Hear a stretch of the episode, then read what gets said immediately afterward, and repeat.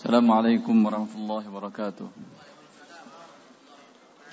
الحمد لله رب العالمين حمدا كثيرا طيبا مباركا فيه كما يحب ربنا ويرضاه.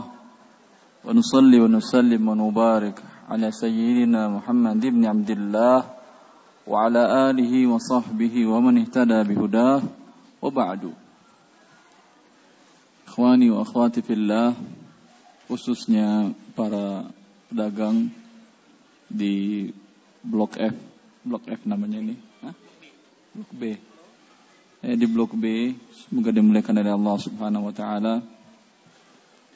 Ini bagian dari acara ini, bagian dari hidup Anda. Kenapa saya katakan bagian dari hidup Anda?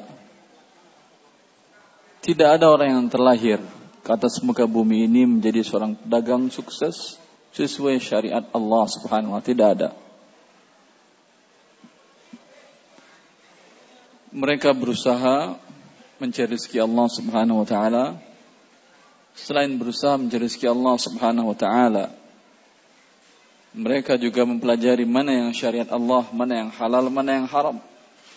Sehingga yang halal diambilnya, yang haram ditinggalkannya. Ini orang yang sukses dalam hidupnya. Jangankan kita orang biasa-biasa saja. Wahab bin Al-Warad mengatakan, kalaulah anda, lokum taqiya masariyah, ma nafa'aka hatta tanzura ma yadkhulu fi batnik, ahalalun am haram. Kata beliau, kalaulah anda berdiri qiyamul lail, salat malam, tidak pernah bergerak dari rakaat anda berdiri tidak pernah bergerak, bagaikan tiang tidak bergerak, tidak ada gunanya. Kalau Anda tidak melihat apa yang masuk ke dalam perut Anda, apakah yang halal atau yang haram. Dan ini sepakat para ulama seluruhnya.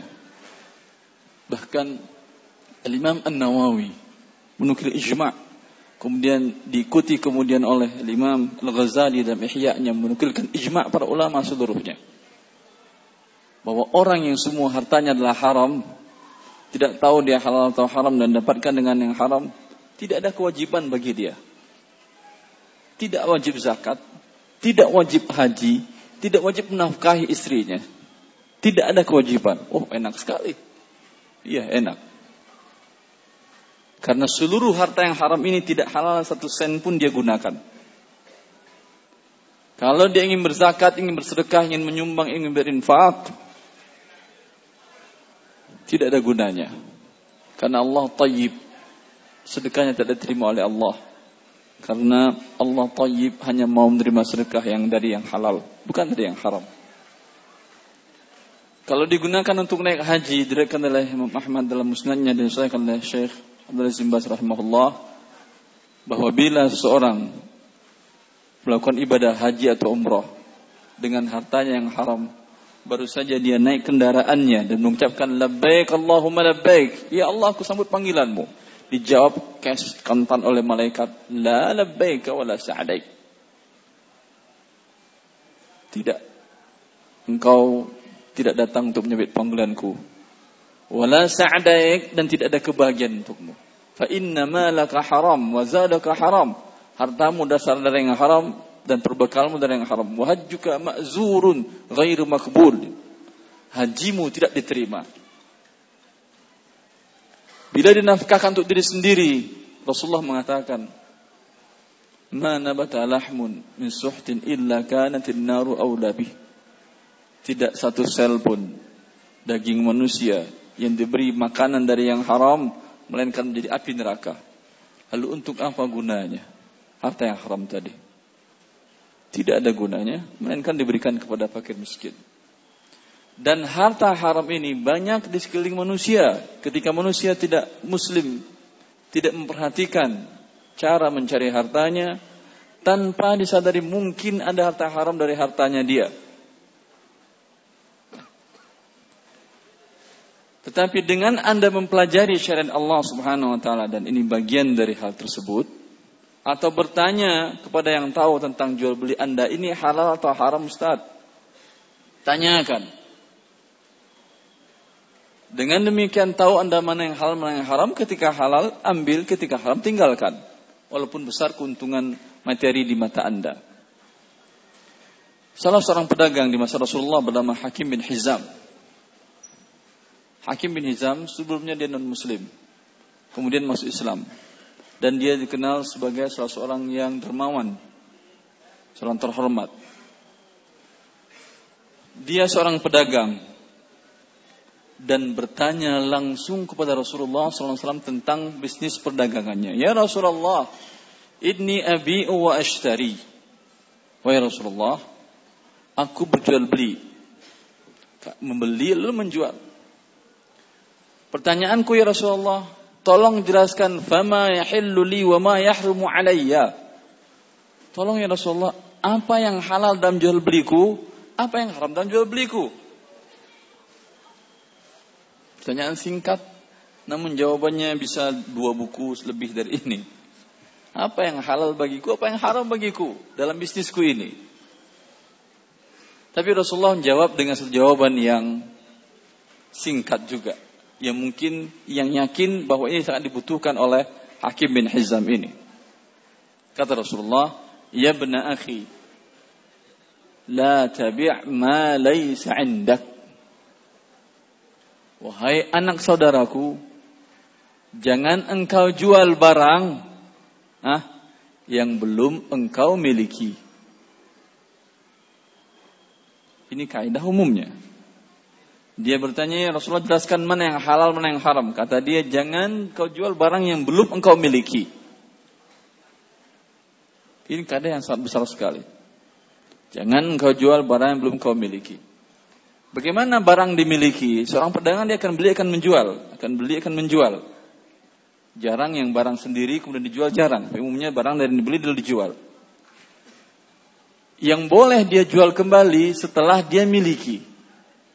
Kapan barang tersebut menjadi milik dia? Dengan dua bentuk, dengan dua cara. Tidak terpenuhi syarat ini, tidak sah jual belinya, menjadi riba dia. Syarat pertama, barang yang boleh dijualnya kembali dibeli berarti dengan akad. Akad, dia mengatakan saya beli barang ini ya, atau saya pesan barang ini saya beli masih di gudang orang tersebut dengan akad, iya udah deal deal harga sekian harga sekian deal ini akad. Ini sudah boleh dijual? Belum. Jelas? Masih di gudang penjual sudah boleh dijual? Belum.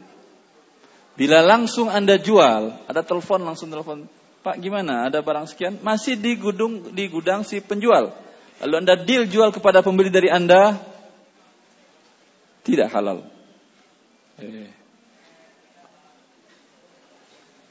Kenapa? Satu syarat lagi belum terpenuhi. Syarat apa yang kedua? Terima dahulu. Dua syarat. Pertama dengan akad, kedua dengan diterima barangnya dengan qabad. Karena la tabi' ma laysa indak, jangan kau jual beli barang menjadi milikmu, belum menjadi milikmu bila belum diterima.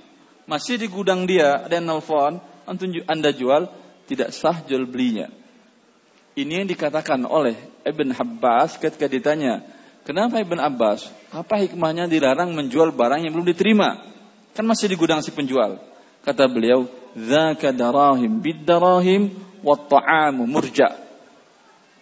Kalau seperti akadnya seperti tadi, barang masih di gudang penjual dan Anda yang beli atau Anda jual langsung kepada yang lain dari dari akad yang kedua Anda langsung dijual, ini yang terjadi apa?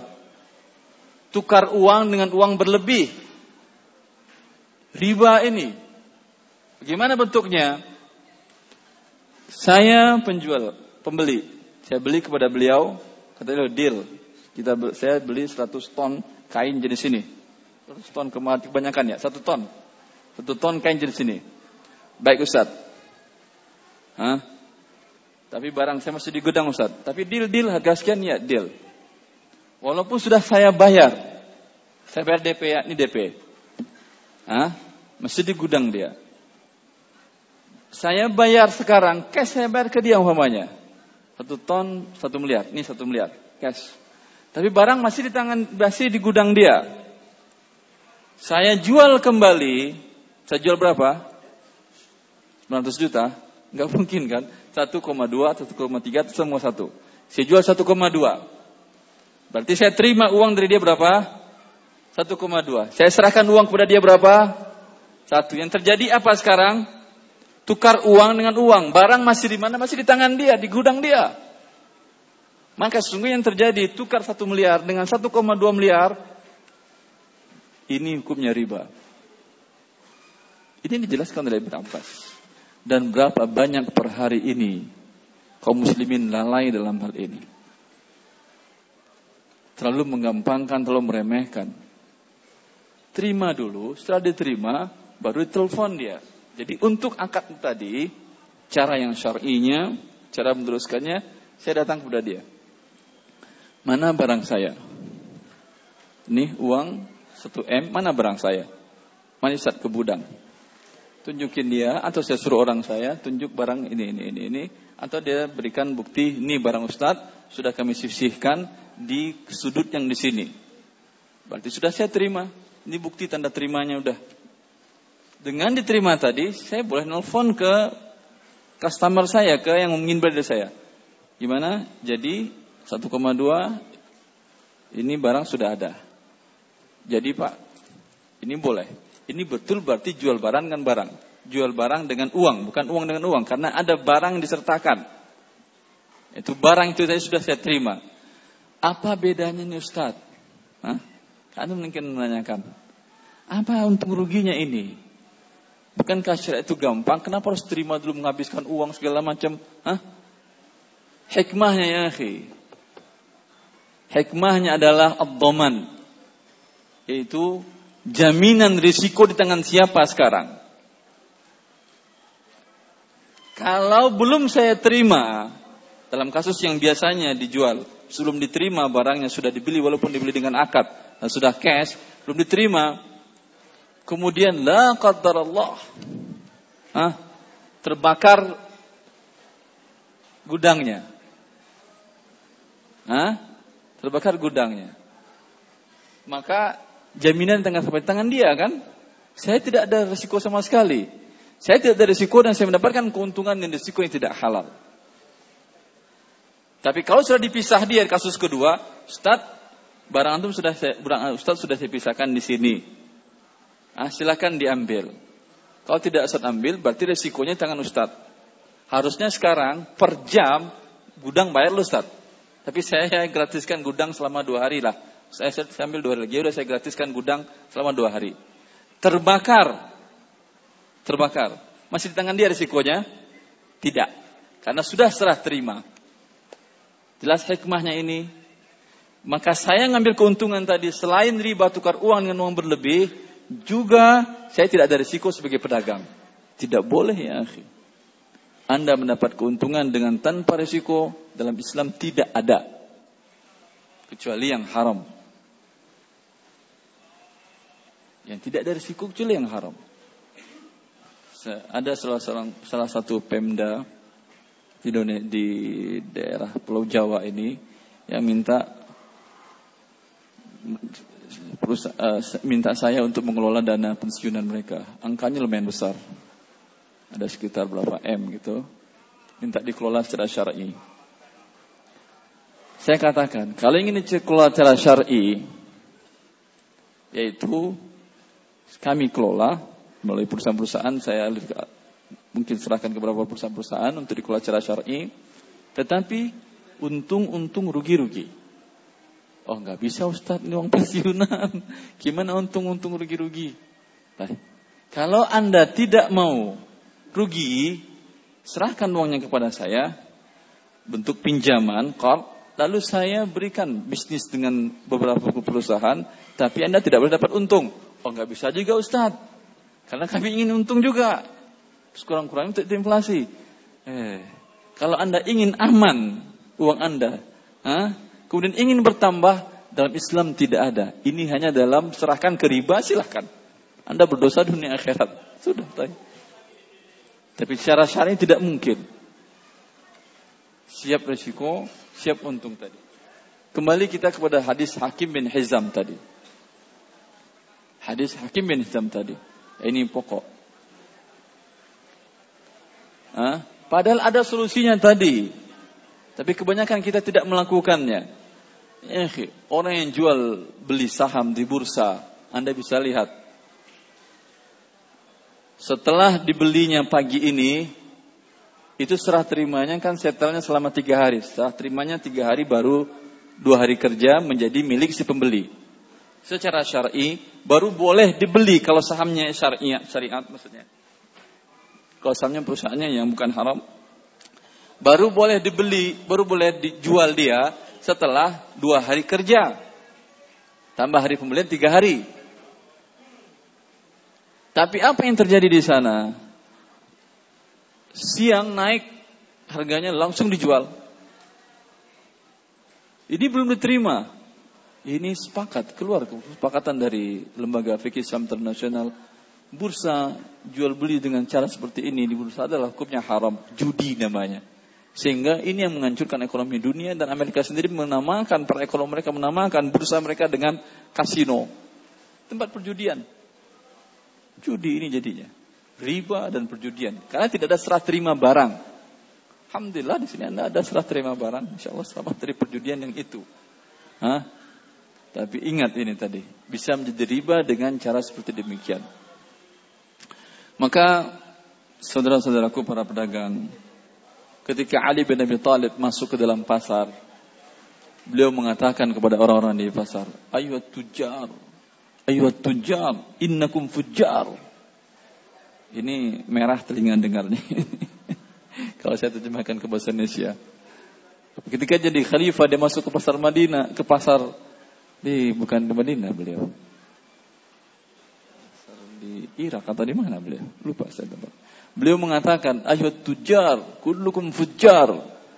Wahai para pedagang, kalian ada orang-orang yang berdosa, kata dia. Hah? Kita pedagang kok dosa? Kan cari yang halal. Kenapa? Karena dilihatnya di waktu dia banyak para pedagang yang tidak benar. Lalu dia katakan illa man sadaqa wa bayyana kata beliau. Kecuali para pedagang yang jujur dan menjelaskan cacat barangnya. Oh. Ini berat ujian para pedagang ini. Menjelaskan cacat barangnya.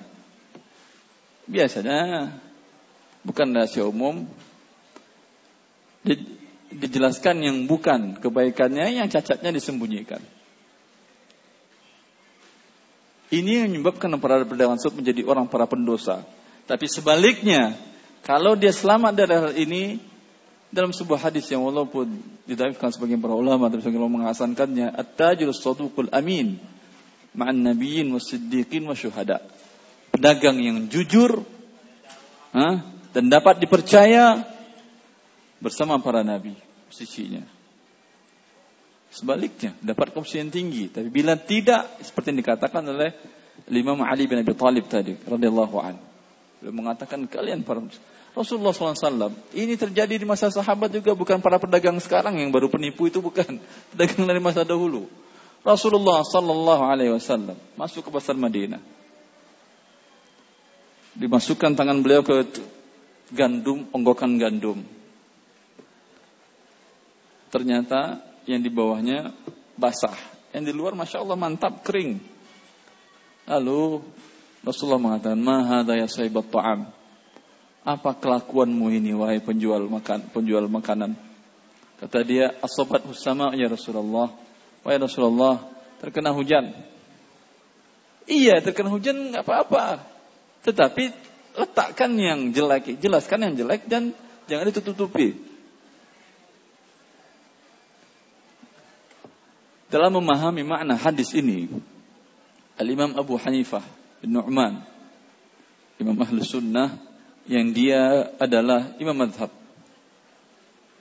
Beliau diriwayatkan oleh salah seorang ulama madhab Hanafi bahwa beliau pernah memberikan 70 potong kain kepada teman-teman beliau untuk dijual di Mesir.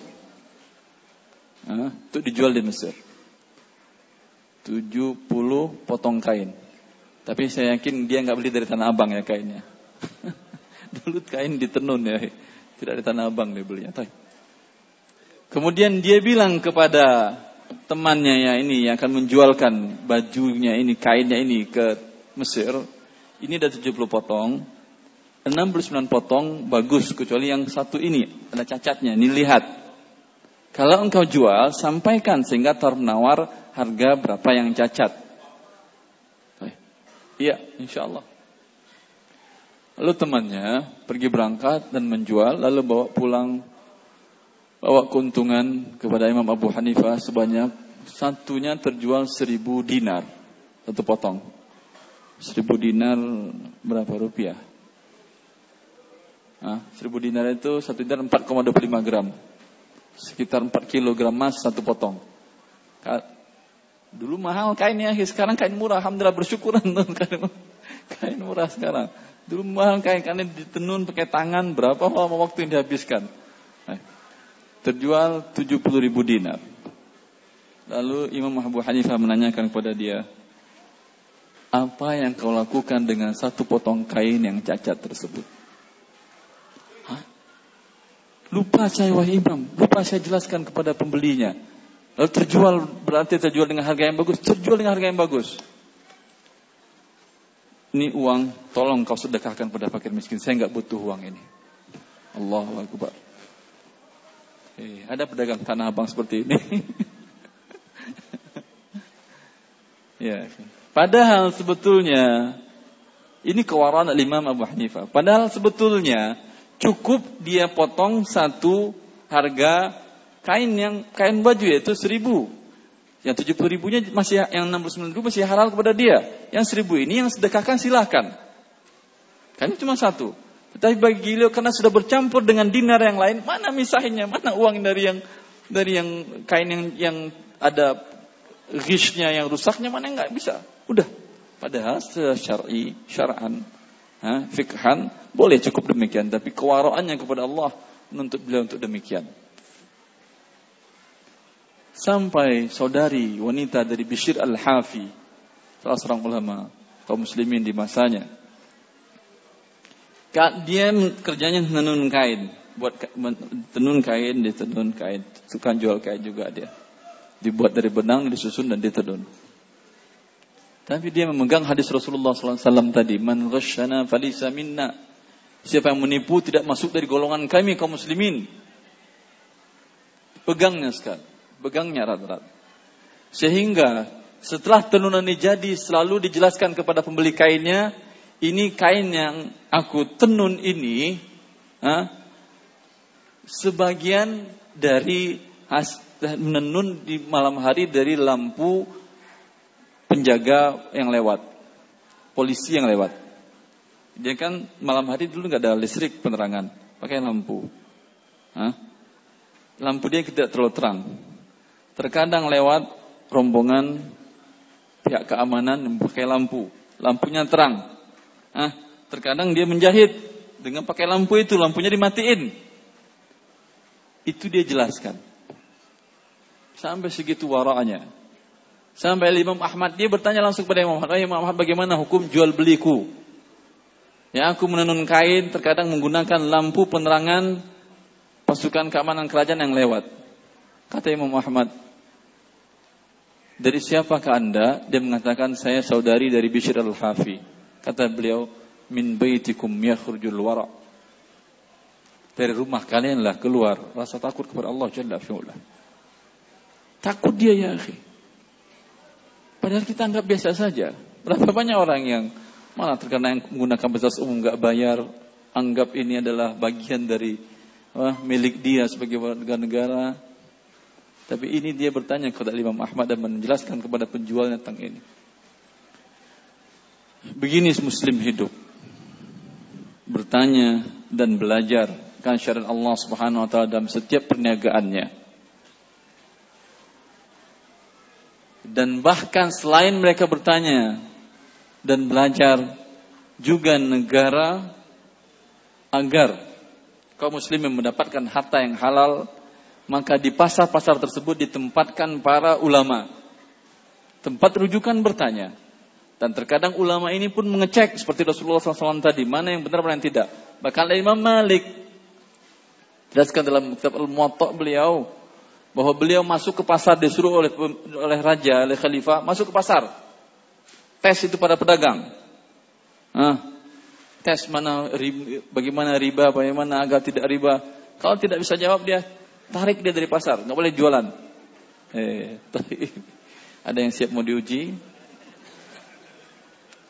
Tarik, suruh belajar dulu. Setelah dia belajar baru boleh masuk lagi ke pasar. Dan subhanallah, tradisi ini bukan di Madinah saja. Ibnu Amir al-Hajj dalam buku beliau, dia ulama mazhab Maliki dan pada abad ke-8 Hijriah beliau wafat, ya. Beliau di Maroko, kan di Madinah, di Maroko yang jauh. Di Maroko dekat dari Eropa, sudah dekat Spanyol. Jauh. Dia mengatakan pada waktu itu masih ada para ulama yang masuk ke pasar, kemudian menguji para para pedagang, bagi yang tidak lulus dikatakan kepada dia dari engkaulah rusaknya ekonomi umat, engkaulah pelaku riba. Belajar dengan baik. Belajar ya akhi. Sehingga Imam Syafi'i pernah mengatakan di Imam Al-Qarafi dalam kitabnya Al-Furuq. Saya bacakan nasnya. Kata beliau, "Annal mukallafa la yajuzu lahu an yuqdima ala fi'lin hatta ya'lam hukm Allah fi." Seorang mukallaf seorang muslim yang sudah memiliki hukum wajib menanggung sendiri tanggung jawab perbuatannya kepada Allah. Itu tidak boleh melakukan setiap perbuatan pun sampai dia mengetahui hukum Allah dalam perbuatannya ini. Faman faman ba' wajib alaihi an yata'allama Allah wa syara'ahu fil bai'i. Siapa yang menjual? Eh, taib. Ini Anda sepertinya para pedagang.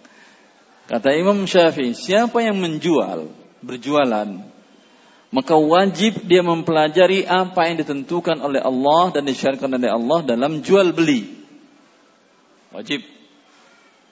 Waman ajar, siapa yang menyewakan jasa, baik jasa dia para karyawan ini yang menyewakan jasanya atau menyewakan rumah atau mengontrakkan gedung jasa dari gedung dan barang.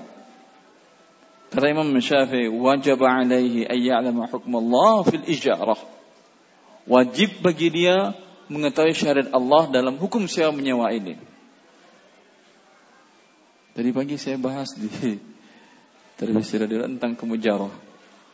Banyak kaum muslimin tidak mengerti tentang ijarah mana syar'i dan mana tidak syar'i dia sewa umpamanya sebuah gedung ya sama dengan tadi terima dan tidak terima tadi. Saya sewa satu gedung ini umpamanya. Ini boleh saya sewakan kembali ke pedagang-pedagang yang lain. Tapi dengan syarat saya terima dahulu. Sama dengan berarti. Dengan saya terima saya sewakan saya boleh mendapatkan keuntungannya karena resiko di tangan saya, walaupun sebagian ulama seperti sebagian para ulama Syafi'iyah, Hanafiyah mereka mengatakan tidak boleh menyewakan kembali. Karena resiko siapa yang menanggung? Mayoritas para ulama mengatakan boleh dengan catatan resiko adalah penyewa ini yang menanggung. Saya sewa seluruhnya, kemudian saya sewakan kembali, ini boleh. Pelajari syarat Allah Subhanahu wa taala dalam sewa menyewa. Apakah uangnya di awal atau di belakang? Tidak jadi masalah oleh sebagian para ulama. Ya, yang penting pelajari syariat Allah dalam hukum sewa menyewa ini. Baik. Man qarada wajib alaihi an yata'allama hukm Allah fil qiradi. Siapa yang melakukan akad mudharabah investasi. Saya menyerahkan modal kepada beliau. Saya katakan pada saya ada uang simpanan angkanya 100 juta. Tapi saya nggak ngerti pasar Tanah Abang. Silahkan kamu, ah, Abdul Basit, silahkan Anda putar uang saya di pasar Tanah Abang. Bagaimana cara terserah Anda, yang penting halal. Jual beli barang, jual beli barang, ha? 100 juta cukup, kurang kali ya. Kurang berapa? 5 M? 5 M, 5 M. 5 M saat ini modal silakan kontrak ah, ruko ukuran berapa serantum jual barang di sana. Ini namanya hukumnya adalah kirat atau mudorobah. Ini paling sering ribut. Saya paling sering ditanyakan oleh para pedagang setelah naik tinggi atau hancur. Biasanya pada saat tahap awal nih silakan uang miliar putar. Nanti untung kita bagi, kita bagi-bagilah. Insya Allah nggak ada masalah kita sama kita kok. Sama-sama Ustaz masa ribut masalah keuntungan. Tidak ada berapa pastian berapa keuntungan. Naik angkanya menjadi umpamanya setelah setahun diputar dia naik angkanya menjadi 30 miliar asetnya. Saya bilang kepada dia, ya udah ambil 3 miliar ini, ah, ini sekarang milik saya, saya mau jualan sendiri. Rela dia, Ustaz, itu kan pertambahannya 25 miliar, kok saya dapat 3 miliar? Ya, akhi, Tiga miliar gede loh itu. Ente sampai mati cari kerja jadi pegawai negeri belum tentu dapat. Iya sih gede, tapi di awal kan karena dari awal tidak ada ribut sering. Anda pelajari syariat Allah Subhanahu wa taala sebelum mulai tadi kirat tadi. Itu kalau sedang tinggi. Kalau sedang rugi. 5 miliar tadi saya serahkan kepada beliau, la qadar Allah. Bisnis beliau, bisnis beliau tersebut pada awalnya bagus menurutnya dan menurut saya juga bagus. Ternyata kolaps. Habis barangnya. Hah? Saya tinggal bilang, Sabdul Basit, 5 miliar itu, ante punya tanah, punya rumah, punya apa? Hah? Masih kurang, punya anak istri. Ya Allah, itu teman. ya sampai segitunya. Karena tidak tahu syariat Allah. Dia pikir ini uangnya terjamin. Tadi sudah saya katakan kaidah dalam Islam. Kalau modal terjamin, tidak boleh dapatkan keuntungan. Kalau ingin mendapatkan keuntungan menjadi riba dia. Karena akadnya pinjaman enaknya diputar oleh dia. Ketika rugi, dia tidak mau rugi, Anda rugi sendirian. Ini yang sering terjadi. Ya. Ini yang sering terjadi karena tidak mempelajari syariat Allah Subhanahu wa taala. Maka bila Anda ingin buat sebuah kerjasama, investasi dan lain-lain, siapkan dulu draftnya. Pasal-pasalnya kita begini, kita begini, kita begini, begini. Lalu minta bertanya kepada yang tahu. Setelah pelajari saya akan bertanya kepada yang tahu. Bukankah Allah mengatakan kepada fas'alu ahla dzikri in kuntum la ta'lamun. Bertanya kepada ahli dzikir jika kalian tidak mengetahuinya. Mungkin nanti diperbaikinya. Oh, ini enggak enggak pas pasalnya. Tadi yang pasal bagi hasilnya enggak jelas berapa persen. Tidak boleh ini. Tidak boleh. Kalau terjadi seperti ini dan terjadi kasus seperti tadi cash seperti tadi menjadi ribut, maka bagaimana dalam kasus yang tadi? Maka beliau cuma dapat ujrah, upah. Dikembalikan akad mudharabahnya akad upah. Berapa biasanya upah mengelola mengelola sebuah toko, bukan sekedar menjual tapi mengelola sebuah toko selama satu tahun berapa? Anda yang pemain satu miliar, satu miliar cuma buat dia. Karena tadi rusak akadnya. Satu miliar ini kalau dibandingkan dengan dengan tadi angka 25 juta, 25 miliar gede besar sekali, kecil sekali. Tetapi kalau umpamanya keuntungan dari di 5 miliar tadi cuman untung 1 miliar, dia ambil semuanya 1 miliar itu. Artinya dari 5 miliar setelah satu tahun jadi 6 miliar. Hah? Kan tadi saya ribut, udah kita pisah. Tadi tidak jelas berapa bagi hasilnya kan. Berarti maka dia hukumnya adalah hukum sebagai seorang karyawan saya untuk mengelolanya. Kelola tadi saya katakan sampai satu miliar. Berarti untuk diambil satu miliar saya tidak dapat apa-apa, upah. Berbeda dengan motorobah yang betul, yang dari awal tahu ada berapa berapa bagi hasilnya. Ketika ada bagi hasil, maka kerugian 100% ditanggung oleh si pemilik modal yang pemilik saya. Dengan syarat tidak ada kelalaian dari si pengelola.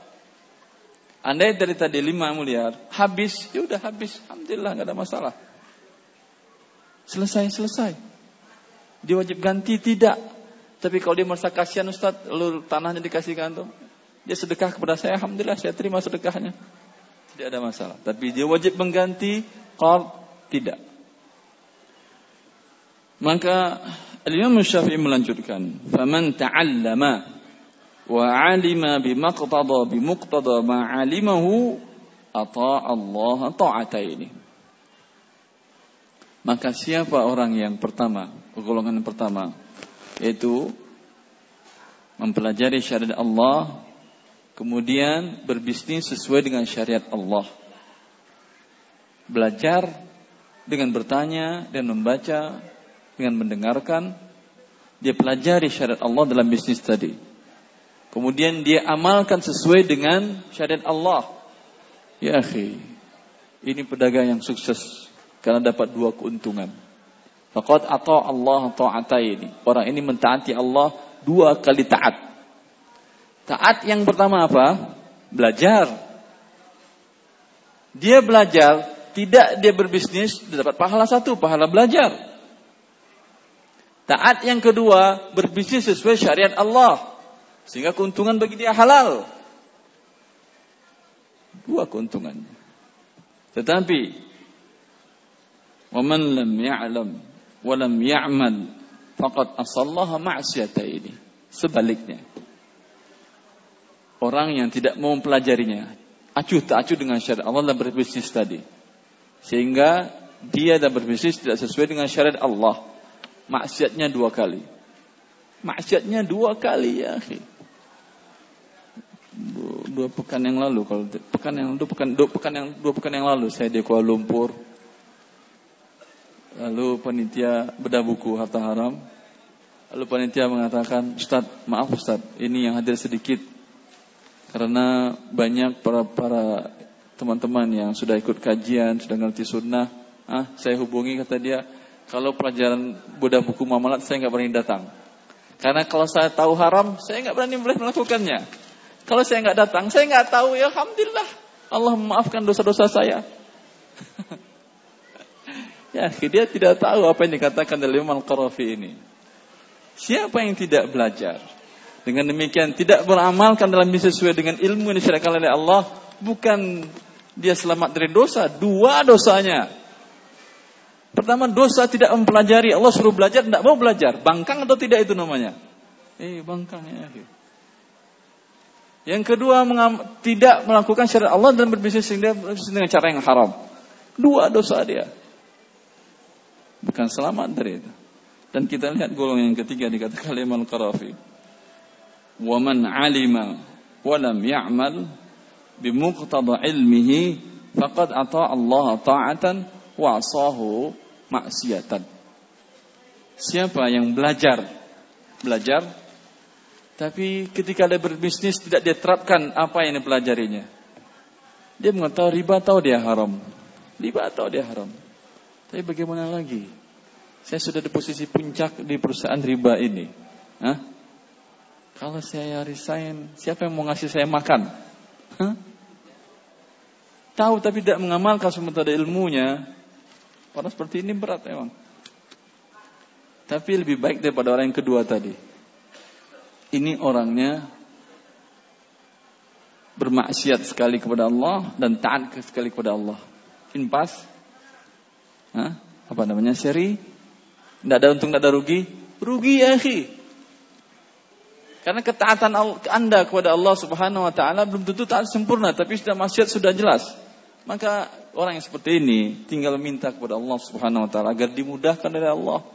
Selalu berdoa kepada Allah agar dimudahkan oleh Allah subhanahu wa ta'ala untuk meninggalkan yang haram tadi. Karena berat memang. Ada beberapa waktu setelah saya operasi kepala ada salah seorang kaum muslimin yang, yang SMS ingin ketemu langsung. Datang dia ke rumah, dia pejabat di BI, lalu dia bilang, Ustaz, saya ketika dapat buku antum, saya baca dari awal sampai akhir tiga hari, alhamdulillah tamat. Tiga hari tamat. Padahal buku berat isinya, tapi tiga hari tamat sama dia. Karena dia pakar ekonomi, ya pejabat. Tapi dan alhamdulillah kesimpulannya Ustaz dari buku Anda ini 25 tahun saya bekerja di lembaga tersebut semuanya haram. Iya, bagus alhamdulillah. Terus bagaimana? Berarti sekarang saya resign. Pejabat resign, baik silakan resign. Semoga Allah memudahkan Anda. Tapi Ustaz saya masih ada utang satu miliar ke kantor. Satu miliar. Pejabat tentu dapat fasilitas pinjaman kan. Eh, satu miliar kantor. Tapi saya alhamdulillah Allah tunjukkan saya jalannya. Saya punya rumah, rumah saya kemungkinan harganya lebih dari 2 miliar. Rencana saya saya jual, kemudian saya tutupi utang di kantor saya, saya resign. Kemudian tinggal di mana Anda? Enggak apa-apa saya tinggal di rumah kecil. Dengan sisa hasil tersebut saya akan mulai hidup yang halal. Alhamdulillah. Ini orang yang diberikan taufik oleh Allah Subhanahu wa taala. Tahu kemudian beramal dengan muktadu amalnya sehingga dia mendapatkan dua ketaatan dari Allah Subhanahu wa taala. Semoga Allah memberikan ketaatan kepada kita dan petunjuk kepada kita dan ilmu kepada kita sehingga kita menjadi golongan yang pertama yang mendapatkan dua ketaatan dalam setiap bisnis kita. Taat mempelajari syariat Allah dan taat mengamalkan bisnis sesuai dengan syariat Allah Jalla fi'ala. Baik, tonton. Ya baik. Terima kasih banyak. Uh, syukran jazakallahu khairan barakallahu fiik pada Ustaz yang sudah memberikan uh, pembahasan yang insya sangat bermanfaat sekali bagi kita semua. Ada beberapa poin yang kami catat ya. Uh, secara pribadi mungkin nanti ada tambahan juga bahwa sering kita lalai sebagai para pedagang yaitu yang pertama menjual barang yang belum dimiliki, ya, menyembunyikan cacat, tidak mengetahui ilmunya ketika masuk ke dalam pasar untuk berjual beli, dan mudorobah yang akadnya hancur. Ya, yang mudah-mudahan uh, setelah kita menyimak ini kita ada keinginan untuk belajar. Ya, keinginan untuk belajar itu saja. Yang penting ada motivasi untuk belajar uh, ilmu uh, berdagang ini. Baik untuk selanjutnya kita akan buka sesi interaktif, sesi soal jawab. Di sini sudah ada banyak kertas yang masuk dan satu kertas ada yang lebih dari tiga pertanyaan. Ya, Masya Allah. Mungkin kita akan uh, angkat satu kertas satu pertanyaan saja ya. Silakan. Kasih ini sangat baik sekali, mungkin waktunya tidak cukup. Ini hak Di... Anda, ya, mumpung saya tinggal di kota sini. Ya, berapa waktu yang lalu, saya subhanallah, anak muda, anak muda, paling umurnya sekitar di bawah 30-an lebih sedikit.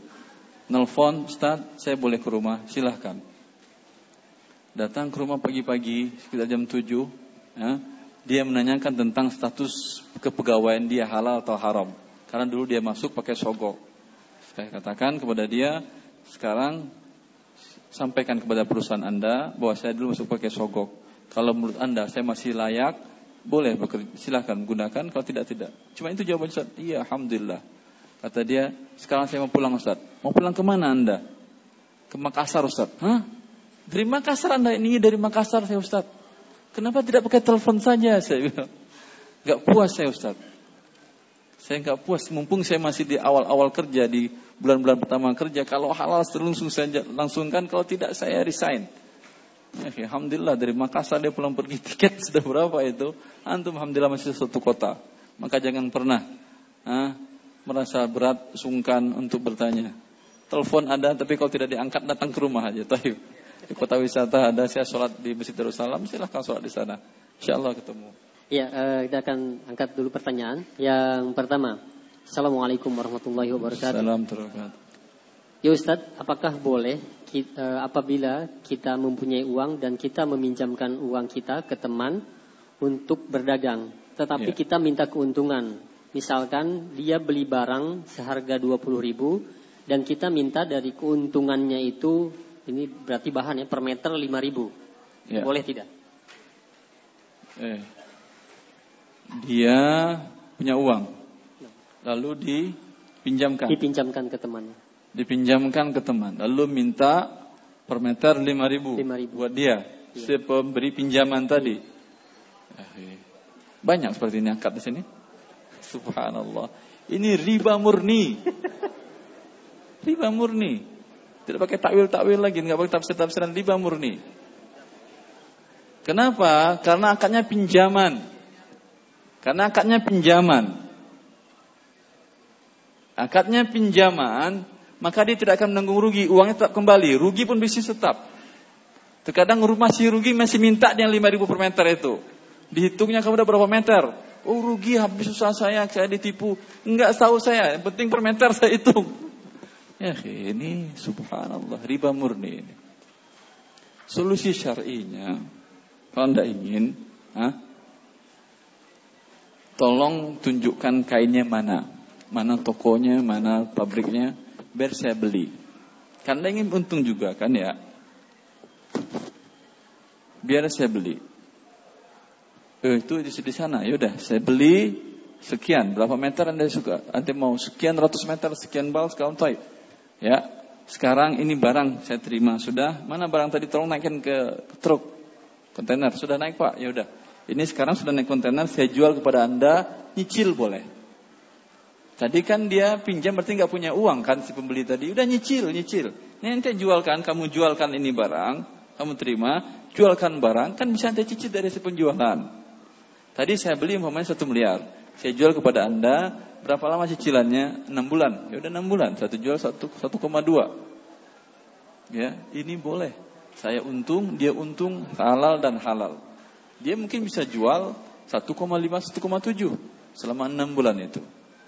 Jelas ini? Tapi dengan tadi, ini pinjaman satu miliar saya nggak tahu menau, tinggal tidur dia. Hah? Sama ini dengan bank konvensional, sama dengan bank riba. Tinggal ambil uang, tinggal pertambahan. Dan ini bunganya saya kira lebih besar daripada mau konvensional, 5000 per meter. per meter harga kain per meternya berapa sih? Per meter harga kainnya berapa? Beda-beda sih. Beda-beda. Kalau 10 meter per, per 10 ribu per meter harga kainnya 50 persen keuntungan ribanya ini. Bank konven cuma mengambil setahun 20, berapa persen? 13, 15 sampai 20 persen paling setahun.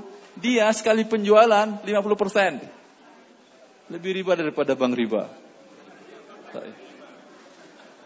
Allah al-musta'an. Fadal. Ya, ya, baik. Jazakallah khair atas jawabannya. Ya, mudah-mudahan jelas yang bertanya ya.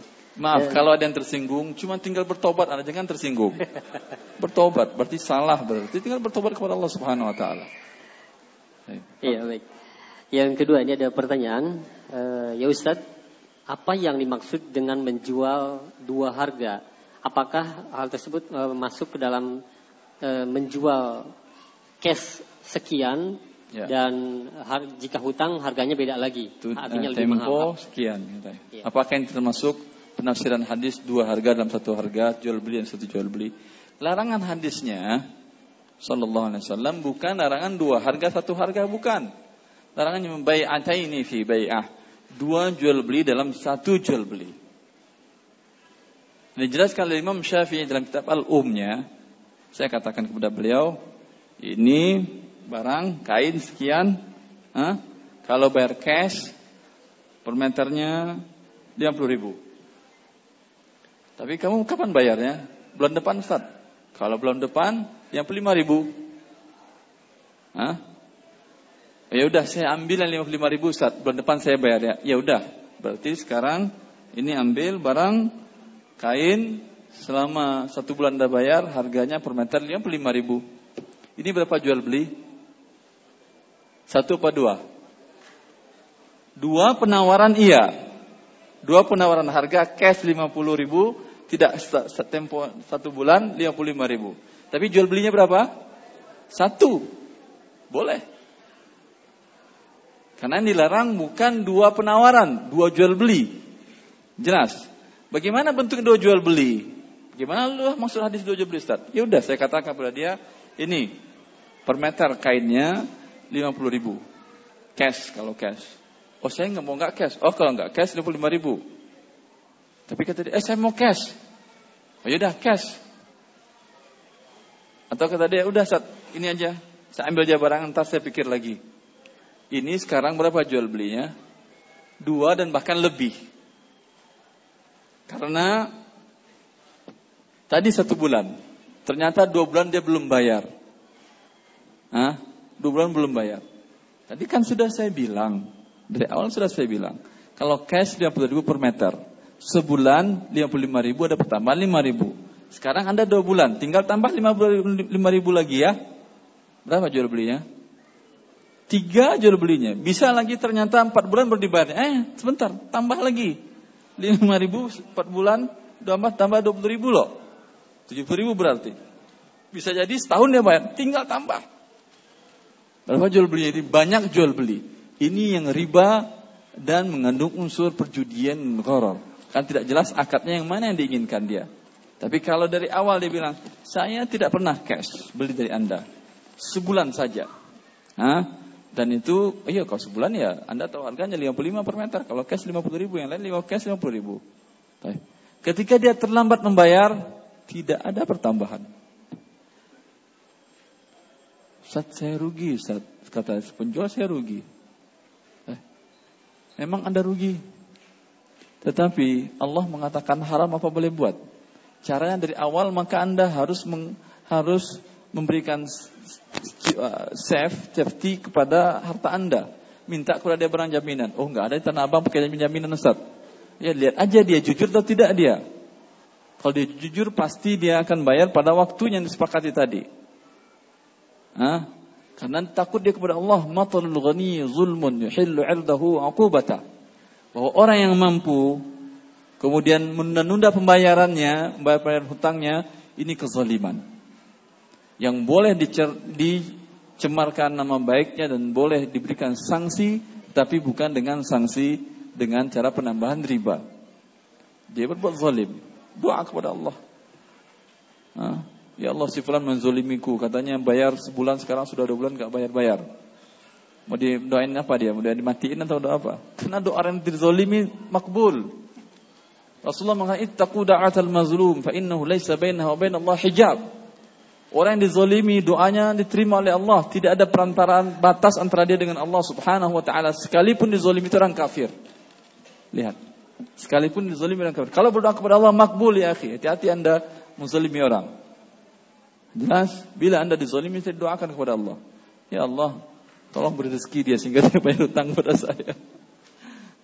Makbul doa Anda. Allah ya.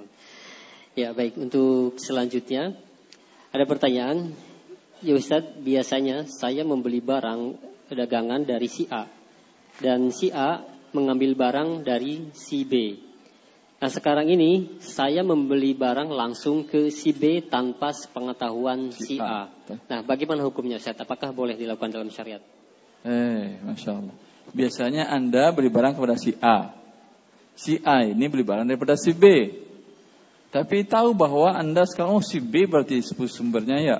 Ya udah saya beli ke si B. Bagaimana hukumnya? Halal. Ya, Jangan ikuti tradisi bisnis sebagian orang yang tidak tahu halal dan haram. Sehingga dia eksklusif menganggap tidak boleh melalui si B kecuali melalui A. Allah ingin bersihkan kepada siapa? Si B ter, teraniaya dengan si A tadi perbuatan dia. Karena dihalang-halangi orang untuk berbisnis dengan dia.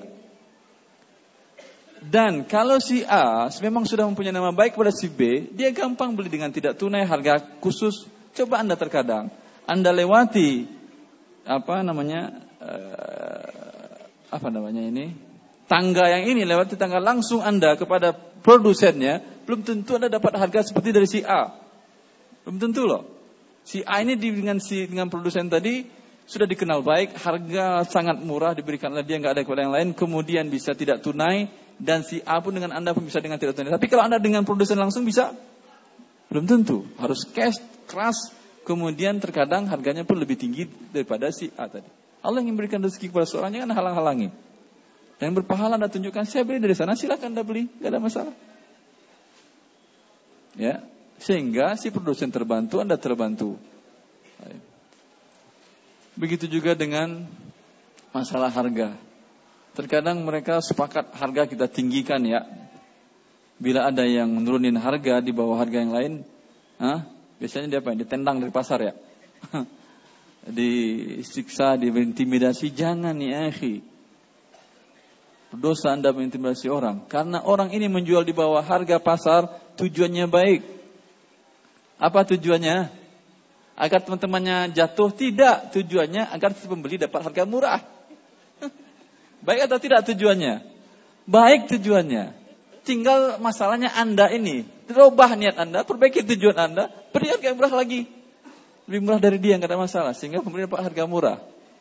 Oh kalau gitu nanti perang harga Ustaz Kita nggak apa masalah Tidak ada masalah Ini pernah dilakukan Dan dijelaskan oleh Imam Malik Dan kita muatanya Bahwa Hati bin Abi Al-Bati' seorang sahabat Rasulullah SAW, seorang pedagang di pasar Madinah, dia jual di bawah harga yang lain. Para pedagang-pedagang ini ngadu kepada khalifah. Itu khalifah waktu itu khalifah Umar bin Khattab radhiyallahu Maka Umar memarahi dia. Di awal umur berpikir sama seperti Anda kebanyakan. Dia mengatakan, "Wahai Hatib, irfa' atau tarfa' sukina." Hatib, naikin hargamu seperti yang lain. Hah, kalau tidak, kamu angkat kaki dari sini. Kamu yang naik dari sini. Hatib bin Abil Balta'ah nggak demo deh, nggak demo, nggak demo tadi. Disuruh pulang sama khalifah, pulang dia. Harusnya ini kan punya masa kan, karena masa dia orang pasti akan simpati dengan hatib tadi karena harganya murah. Orang-orang pasti akan beli kajak demo gampang demo. Dia tidak pulang-pulang, pulang-pulang. Tapi kalaupun dia pulang, orang beli ke rumahnya atau tidak? Tinggal datang ke rumah dia. Tetap tidak akan berdampak. Lalu Umar mendatangi dia, wahai Hatib. Hada kun kana ra'in irta'aituhu. Itu dulu pendapatku agar kamu menjual sama dengan yang lain sehingga bersaing. Tetapi sekarang saya berubah pendapat. Silahkan engkau ke pasar, silahkan juga engkau turunkan harga. Ini yang kaidah dikatakan oleh para ulama bahwasanya dalam keadaan mafsadah, dalam salah kemudarat, yutahammal darar khas ha, li ajli darar al-am. Bila ada dua mudarat, kalau harga tinggi yang diuntungkan siapa? Pedagang. Yang dirugikan siapa? Pembeli. Hah, lebih banyak lebih banyak mana jumlah pedagang daripada pembeli? Pembeli lebih banyak, berarti mudarat umum. Sehingga inflasi terjadi karena itu juga di antaranya. Kemudian, andai mudarat umum ini ditolak, maka akan mendapat mudarat para pedagang. Kalau ada yang menjual di bawah harga pasar, para pedagang mendapat mudarat. Tetapi yang dapat keuntungan siapa? Orang banyak para pembeli. Maka tidak masalah para pedagang tadi tetap mendapat mudarat sebetulnya bukan mudarat masih untung dia tapi masih lebih kecil daripada biasanya. Ya. Sehingga perputaran barang lebih cepat. Dan ini pernah dikatakan oleh Imam Ali Imam Imam Ali bin Abi Thalib radhiyallahu taala an beliau masuk ke pasar, ke pasar kemudian mengatakan ayat tujar kata beliau wahai para pedagang kata beliau la taruddu qalilat ribhi fatuhrumu kathiruha wahai para pedagang Jangan kalian tolak keuntungan yang tipis. Karena bila kalian tolak khawatir Allah tidak memberikan kepada kalian keuntungan yang besar. Bila menurut Anda sedikit sudah untung, lepas. Jangan tunggu, jangan tunggu, jangan tunggu. Kan bertambah biaya gudang, bertambah biaya ini, segala macam. Biaya karyawan bertambah lagi, lepas tidak ada masalah. Di sini ada keberkahan. Di sini ada keberkahan. Bukan saya melarang Anda mengambil untung yang tinggi, tidak. Boleh mengambil untung yang tinggi. Karena kaidah dalam mengambil untung dari modal, kaidah dalam syariat Islam mengambil untung dari modal, boleh 100% pun boleh dari modal. Modal umpamanya 10 ribu per meter, Anda jual 20 ribu per meter, boleh. Dengan syarat harga jual Anda 20 ribu tadi, itu harga pasar di tempat Anda berjualan. Kalau tidak harga pasar, tidak boleh lebih dari sepertiga dari harga pasar. Harga pasar 20 ribu per meter. Anda jual umpamanya 30 ribu kan lebih sepertiga ini. Dari harga pasar modal tadi adalah 10 ribu. Walau anggap modal Anda lebih dari 10 ribu, 15 ribu. Tetap tidak boleh. Kecuali Anda sampaikan kepada calon pembeli. Bilang kepada dia, kalau di saya, Masya Allah. Ha? Kalau saya 25 ribu per meter. Di samping saya, Alhamdulillah 20 ribu per meter. Kalau Anda rela, silahkan jual beli. Ini boleh. Kalau dia jelaskan, bahwa dia lebih tinggi dari harga yang lain lebih dari sepertiga. Kalau tidak dia diam-diam saja haram bagi dia. Taib. Boleh menaikkan harga dari dari harga modal Anda, dari harga pasar boleh sedikit, turunkan juga lebih boleh lagi. Diturunkan tidak ada masalah menurut mayoritas para ulama kita. Taib. Ini juga ada pertanyaan Ustaz yang berhubungan, apakah ada batas minimal Kenapa? ketika kita mengambil keuntungan Ustaz? Bukan apa itu ya? Bukan buku. Eh, masya Allah. Iya, tadi ada yang bertanya juga, apakah ada batas minimal dalam mengambil keuntungan? Batas minimal dalam mengambil keuntungan seperti saya jelaskan tadi. Dari modal tidak ada. Dari modal tidak ada. Urwah al-Bariqi disuruh Rasulullah SAW untuk membeli seekor kambing. Dirikan oleh Bukhari ini. Diberi Rasulullah SAW satu dinar. Ini uang satu dinar beli kambing. Satu dinar itu 4,25 gram emas berapa juta sekarang? Sekitar 2 juta setengah kali ya. 2 juta setengah dapat kambing sekarang? Dapat. Lihat ya akhi, mata uang Rasulullah dari masa 14 abad yang lalu per hari ini tidak ada perubahan nilai tukarnya. rupiah Anda sekilo yang lalu, sekilo dalam 30 tahun yang lalu, sekarang berapa nilainya lagi? Paling soon nggak sampai nilainya. Beratnya segitu tapi tidak sampai. Tapi yang emas, Masya Allah. Diberikan oleh Rasulullah SAW satu dinar tolong beli satu ekor kambing. Alhamdulillah beliau beli agak ke pinggir kota Madinah sedikit. Datang orang dari luar kota bawa badu, bawa kambing dan ternyata ditawar bisa dapat satu dinar dua ekor kambing. Kemudian akan dibawa kepada Rasulullah dua-duanya. Di tengah jalan ada orang yang nawar satu ekor kambingnya. Wahai Urwah, tolong jual satu ekor kambing kamu itu kepadaku. Aku ingin beli dengan satu dinar. Dijual oleh Urwah. Hah? Satu dinar, hah? kemudian satu kambing. Sampai kepada Rasulullah SAW. Kira-kira kalau itu adalah anda, apa yang anda katakan? Hah? Ini kambingmu ya Rasulullah, ini uang milikku. ini kepintaranku berbisnis. Eh, Urwah tidak. Dan kan kita jelaskan mana secara syar'inya, mana yang betul. Urwah tidak. Ya Rasulullah, ini kambing dan ini uang. Lalu diceritakan apa yang terjadi. Lalu Rasulullah SAW mendoakan Urwah. Sampai apa pun dijual oleh Urwah akan membawa keuntungan yang besar.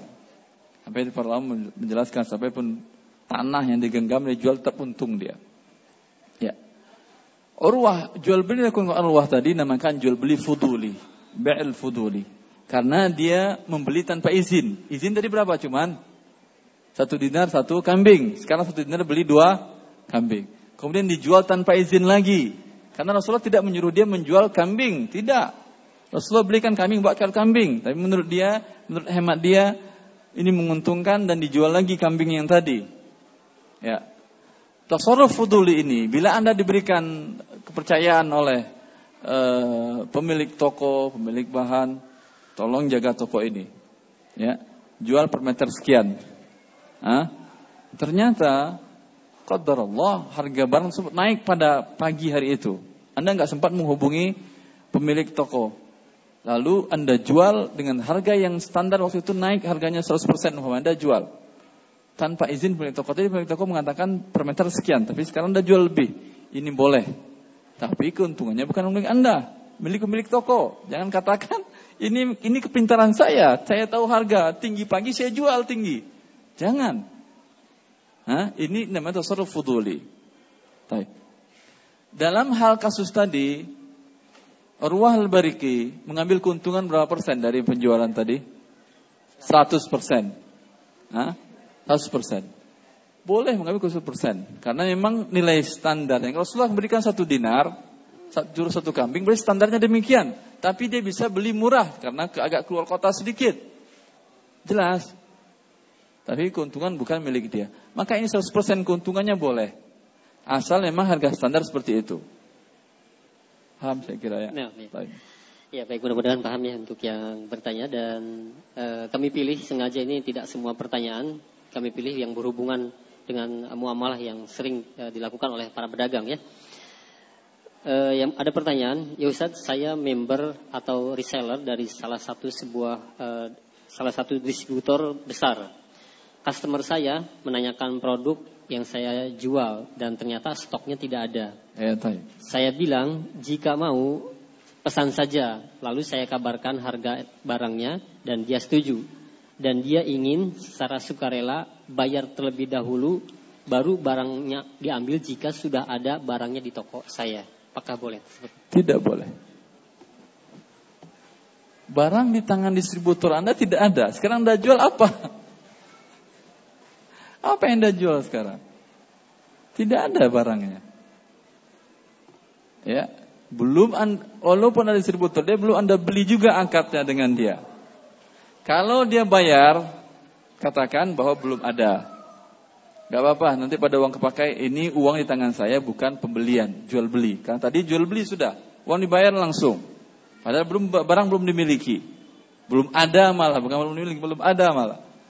Kalau ingin, ya, katakan kepada si pembeli tadi bahwa barang belum ada. Gak apa-apa, ini uang Silahkan uang Anda serahkan tapi akad belum ada ini.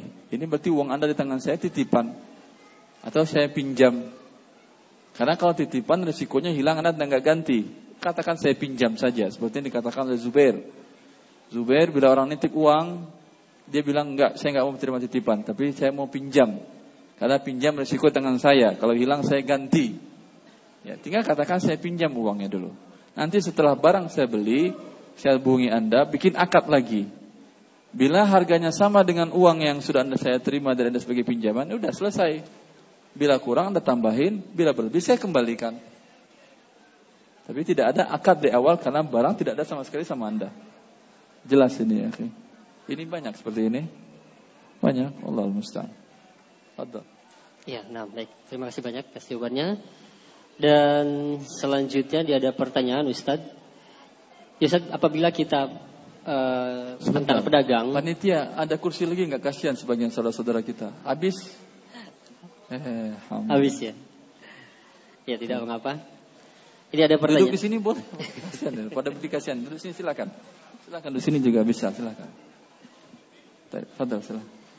Ya kita melihat ada suatu barang yang laku dijual di satu toko tertentu, kemudian ya. kita, eh, kita membelinya satu dan kita buat persis sama dengan apa yang dijual di laku uh, di toko yang dijual tersebut. Ya. ya. Dan kita membuat dan menjualnya di bawah harga yang mereka uh, yang toko tersebut jual. Apakah ya. hal tersebut boleh, Ustaz? Apa? Ada satu produk yang dijual oleh toko A, laku Masya Allah. Ada mereknya sudah. Lalu bolehkah saya cimplak, saya ini saya buat, kemudian mereknya masih merek dia atau merek baru? Merek baru. Merek baru, boleh. Kalau merek dia, haram Anda menggunakannya. Hah? Mereknya Kemarin saya di pasar Senen, kalau Senen kan jam kan. Jangan kalian buat jam yang sama mereknya Seiko juga padahal ini Seiko abal-abal. Haram Anda jual. Kalau mau juga tinggal diganti mereknya. Karena orang Padang kan ya Ustaz ya. Tinggal ke Densiko. Daripada Seiko. Seiko haram Anda buat. Tinggal Densiko nggak apa-apa orang Padang yang punya merek. Eh, kalau punya merek sendiri nggak apa-apa. Kemudian dia mencimplak silahkan cimplak gak ada masalah. Tapi orang tahu karena merek berbeda. Ini merek pionir yang pertama memulai, ini merek tiruan. Halal hukumnya kecuali dia mempatenkan ini ke lembaga haki. Ke lembaga tersebut dan mengatakan tidak boleh dicimpak segala macam itu.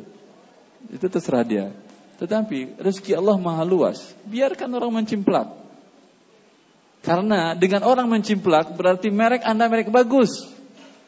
Kalau nggak ada orang mencimpak tiruan, coba orang biasa beli barang. Kalau tidak ada tiruan orang ragu, ini ini kualitasnya teruji atau tidak. Tapi kalau banyak tiruannya, orang cari yang aslinya dan harga makin tinggi.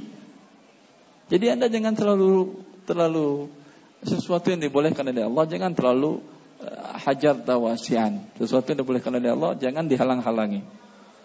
Ya, tapi kalau ingin juga menghalanginya, bikin uh, uh, daftarkan brand Anda ke lembaga resmi.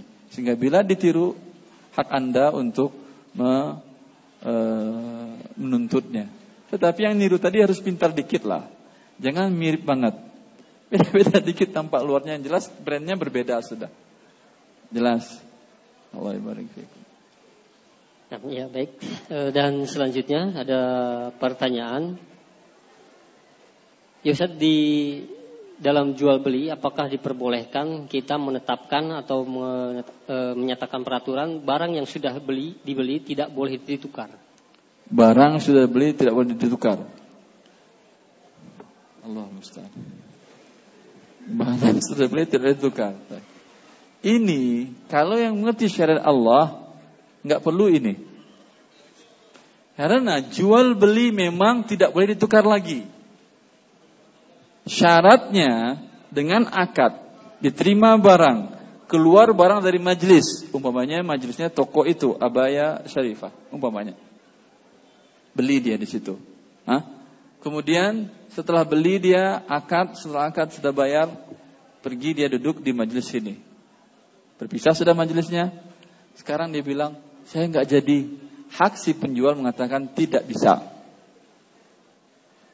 Kalau dia ingin batalkan jual beli yang tadi. Si penjual mengatakan udah nggak ada masalah bagi saya. Padahal secara syar'i nggak bisa. Karena emang akad mengikat. Allah mengatakan ya ayyuhalladzina amanu aufu bil uqud. Wa beriman penuhi akad kalian. Kapan mengikatnya? Dengan setelah terima barang kemudian berpisah majelis tapi kalau masih berdiri di sana dia dilihat sudah terima sih tanda faktor setelah terima sudah terima masih tapi masih di situ dilihat barang barang oh saya nggak jadilah haknya dia juga tidak boleh si penjual marah-marah mengatakan gimana kemungkinan. Tidak boleh. Boleh dia untuk membatalkan jual belinya selagi masih di majlis. Berpisah majlis tidak bisa lagi. Kecuali ada cacat barang. Khiar aib namanya. Ada cacat barang sampai di kajian. Ternyata wah ternyata bajunya sempit. Atau ternyata bajunya ada yang sobek. Ada yang robek. Boleh dikembalikan lagi. Ini namanya khiar aib. Atau dari awal bilang saya beli tetapi beri saya hak khiar berpikir selama sehari. Besok kalau cocok saya pakai, kalau nggak cocok besok saya kembalikan nggak apa-apa ya. Oh nggak apa-apa silahkan. Tiga hari masih boleh juga kata dia. Boleh ini. Jelas? Tapi kalau tidak ada hak khiar, tidak cacat, sudah berpisah majelis, tidak kemudian ada khiar syarat, langsung menjadi lazim, mengikat. Ini dam, ini konsekuensinya apa? Untuk menjualkan kembali ya, akhi. Untuk menjualkan kembali. Saya sering mencontohkan umpamanya seseorang yang ingin beli rumah. A belum beli jual rumahnya. Lalu saya datang beli. Saya datang beli, uang mau bayar DP boleh dulu mau nggak bayar juga nggak ada masalah. Cuman saya membuat akad kepada beliau. Setelah saya deal umpamanya jangka satu miliar, saya deal, deal, ya udah. Saya bilang saya sebentar ya keluar dulu beli makanan. Saya keluar dulu beli makanan. Dengan keluar saya beli makanan, khidmatnya sudah selesai.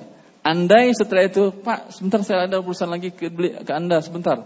Saya datang orang nanyakan, Pak, saya mau beli rumah Anda cash ini. Kalau saya baru DP kan tadi, saya cash 1,3. Bisa dijual dia? Kalau dia jual dia, nggak ngerti dia tentang hukum jual beli tentang syariat Allah. Dia bilang saya batalin kamu kan baru bayar DP doang ini. Tidak bisa. Kan sudah berpisah majelis. Tapi kalau saya masih duduk di sana, ha, belum berpisah majelis, walaupun sudah saya bayar cash, tapi ada yang mau beli bayar cash lagi 1,3 data saya, boleh. Boleh, dia batalkan. Maaf, saya batalkan jual beli Anda, ha, saya jual pada yang lain. Makanya kalau Anda pintar jual beli, langsung selesaikan khiat majelisnya. Sehingga akad mengikat tidak bisa dia tarik kembali. Betul. Ya baik, untuk selanjutnya ada pertanyaan.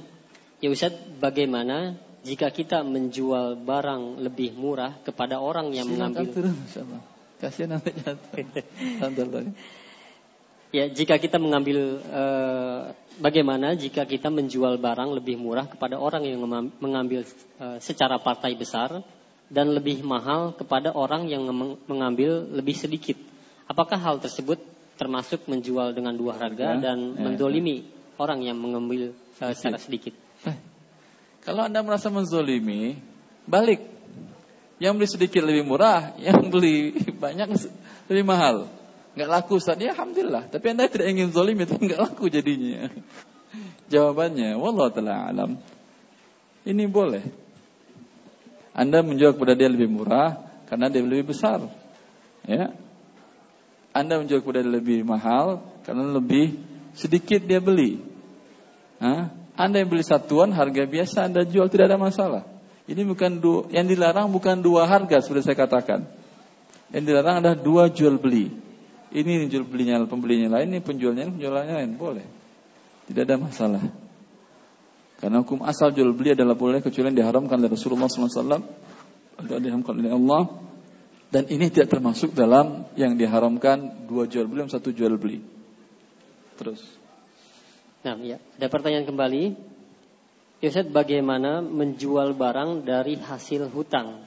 Yaitu statusnya barang belum dibayar lunas, belum artinya belum dibayar secara keseluruhan, dan itu baru di DP eh, kepada supplier atau produsen. Eh, Masya Allah. Pertanyaannya bagus, tapi siapa yang bisa jawab? Tadi sudah saya sebutkan kunci kapan boleh barang dijual kalau dibeli. Saya bisa jawab. Berarti kasusnya boleh ini? Pertanyaannya boleh atau tidak? Dia beli barang, sudah diterima, tapi baru bayar DP, sudah boleh dijual, ini kan ngutang ini, boleh nggak dijual ini? Eh boleh, dengan dua syarat tadi. Pertama akad jual beli, Anda sudah akad. Kedua terima dahulu.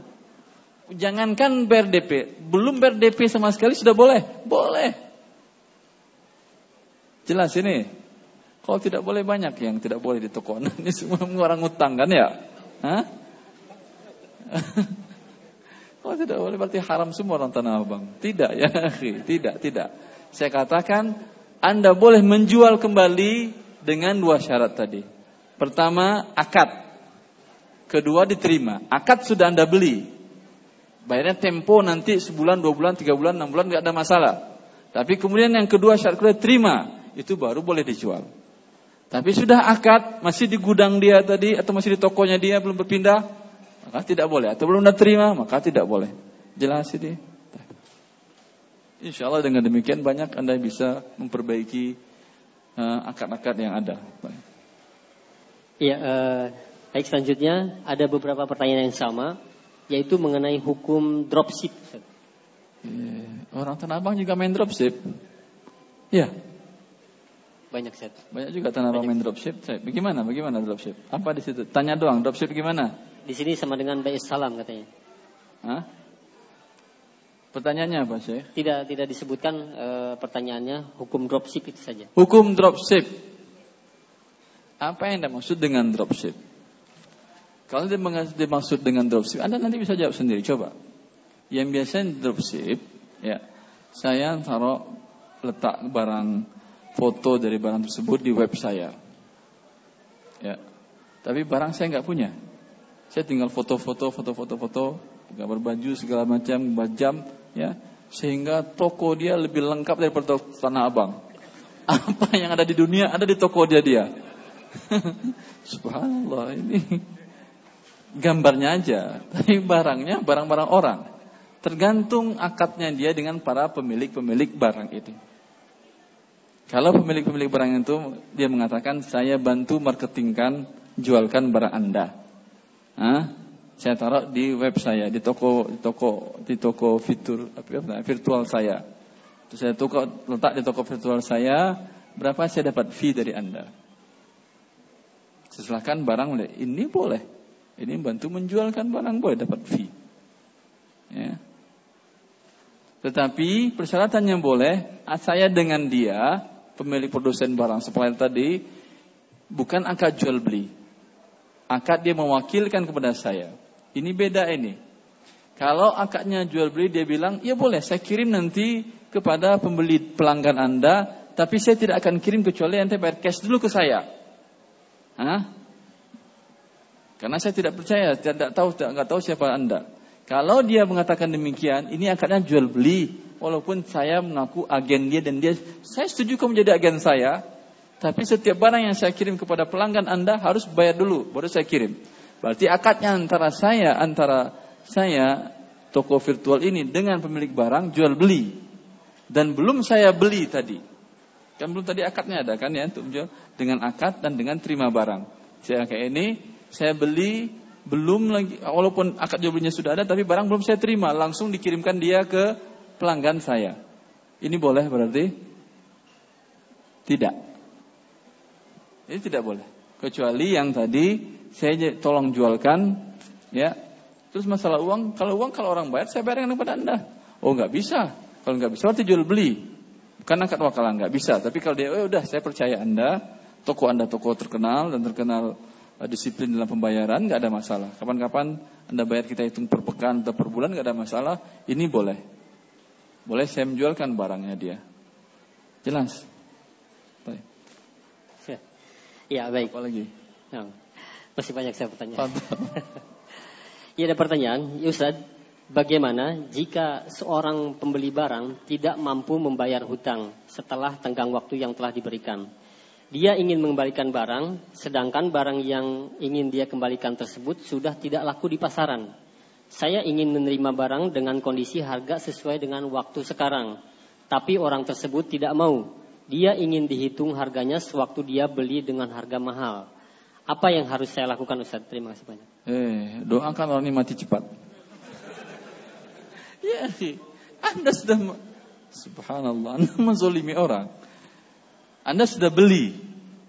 Bisa Anda kembalikan lagi? Tidak, kecuali tadi ada akad khiyar syarat, tidak ada khiyar syarat. Kemudian barang sudah Anda pakai lama. Hah? Kemudian tidak laku Anda jual umpamanya. Kemudian Anda ketika Anda mengembalikan Anda paksa dia terima. Ini pertama kezaliman yang pertama. Padahal akad jual beli mengikat. Hah? Kemudian orang itu mau terima tapi dengan akad yang baru berarti dia beli. Dia beli itu harga sekarang atau harga yang dulu? Harga sekarang karena akadnya jual beli per hari ini. Itu dia sudah terpaksa beli. Harusnya dia mengatakan saya nggak mau beli. Ini yang paksa dia mau beli. Tapi Anda paksa lagi dengan hari yang dua kali kezalimannya. Ya, kalau satu saja kau zalim doakan mati-mati Anda apalagi dua kali. Hendaklah kita dalam bermuamalat ini mengerti syariat Allah Subhanahu wa taala dan jangan sampai menzalimi orang. Ya, kalau kasusnya seperti demikian, kalau tidak mampu, ya, tinggal mengatakan kepada dia maaf sampai saya mampu saya bayar. Ya, kalau anda ingin anda sita, sitalah barang ini. Dan disita bukan itu menjadi miliknya dia. Sekarang dia akan jualkan kepada orang lain barang tersebut. Berapa harga dapat per hari itu umpamanya? Dulu dia jual harganya umpamanya 100 juta. Sekarang karena sudah terpakai bisa laku umpamanya di angka 60 juta kalau sudah lama juga.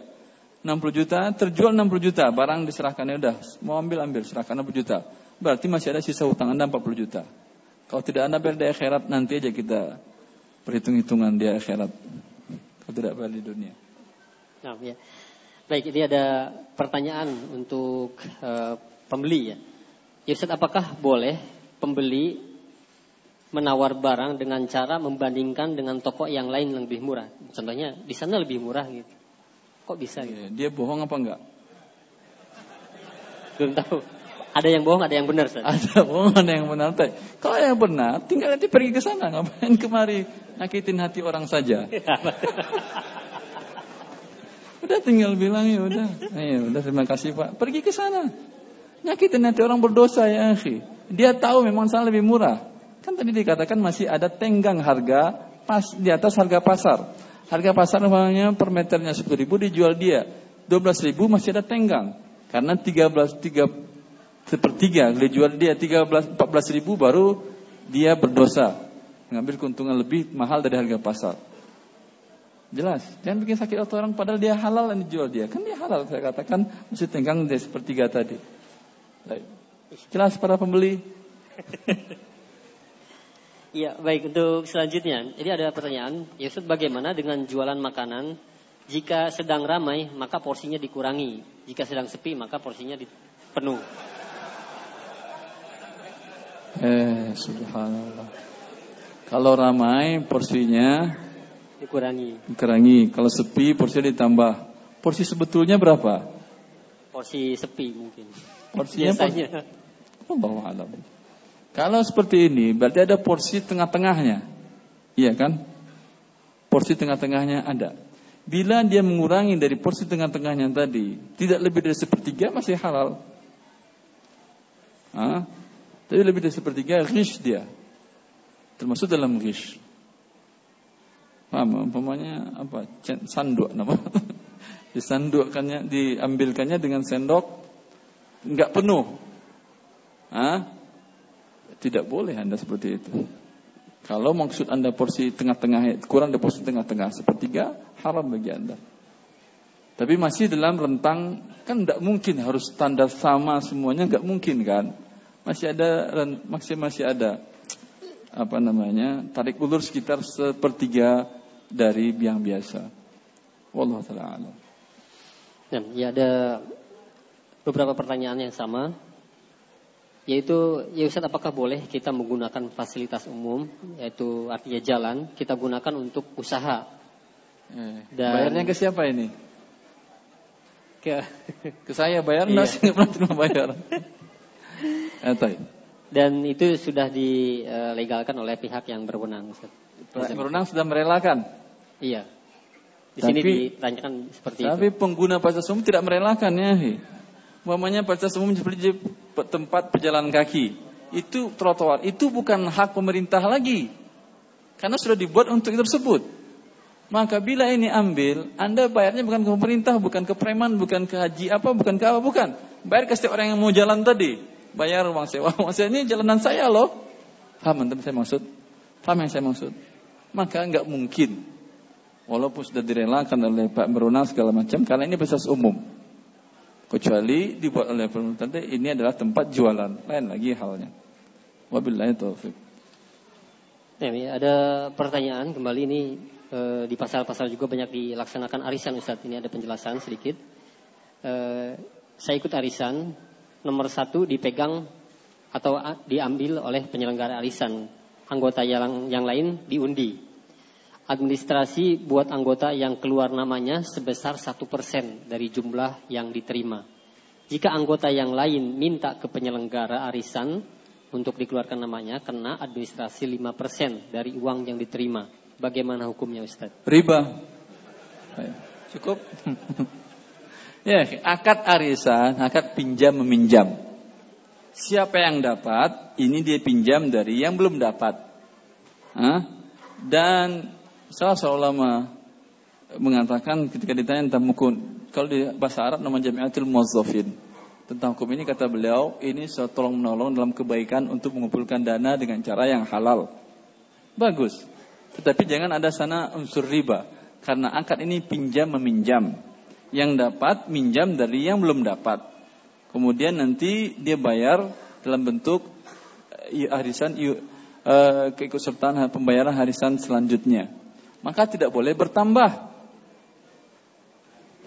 Karena berarti yang nambah lima, yang berkurang 5% berarti dia terima sekian, dia bayar berlebih kepada penyelenggara yang dia juga adalah bagian dari yang ikut serta dalam akad arisan tadi. Maka ini adalah riba. Tapi kalau dia didahulukan gilirannya tanpa ada pertambahan, tanpa ada pengurangan haknya dia, maka boleh insya Allah taala. Wabillahi taufik. Ya, nah, baik. Untuk selanjutnya ini ada pertanyaan dari seorang pegawai. Ustaz, bagaimana hukum gaji yang saya terima? Sebagai apa? Uh, hukum apa sih? Gaji yang saya terima. Ya. Saya karyawan bekerja di bagian umum, sedangkan keseharian saya banyak kosongnya, yaitu nganggurnya. Karena uh, bekerja hanya duduk saja. Kadang saya gunakan waktu untuk keperluan pribadi. Eh, banyak kosongnya. Berarti Anda digaji untuk kosong. Alhamdulillah ya, Anda orang yang mulia. Orang digaji untuk sibuk mengerjakan ha, pekerjaan yang diberikan oleh pemberi gaji kepada kepada orang tersebut. Anda tidak digaji untuk diam saja. Kosong, alhamdulillah. Ya, bila tujuan ini biasanya umpamanya pihak keamanan kali ya. Jadi bekerja untuk diam, untuk memperhatikan. Sebetulnya bukan diam, memperhatikan juga. Bolehkah waktu-waktu ini digunakan untuk untuk kegiatan pribadi seperti SMS? Hah?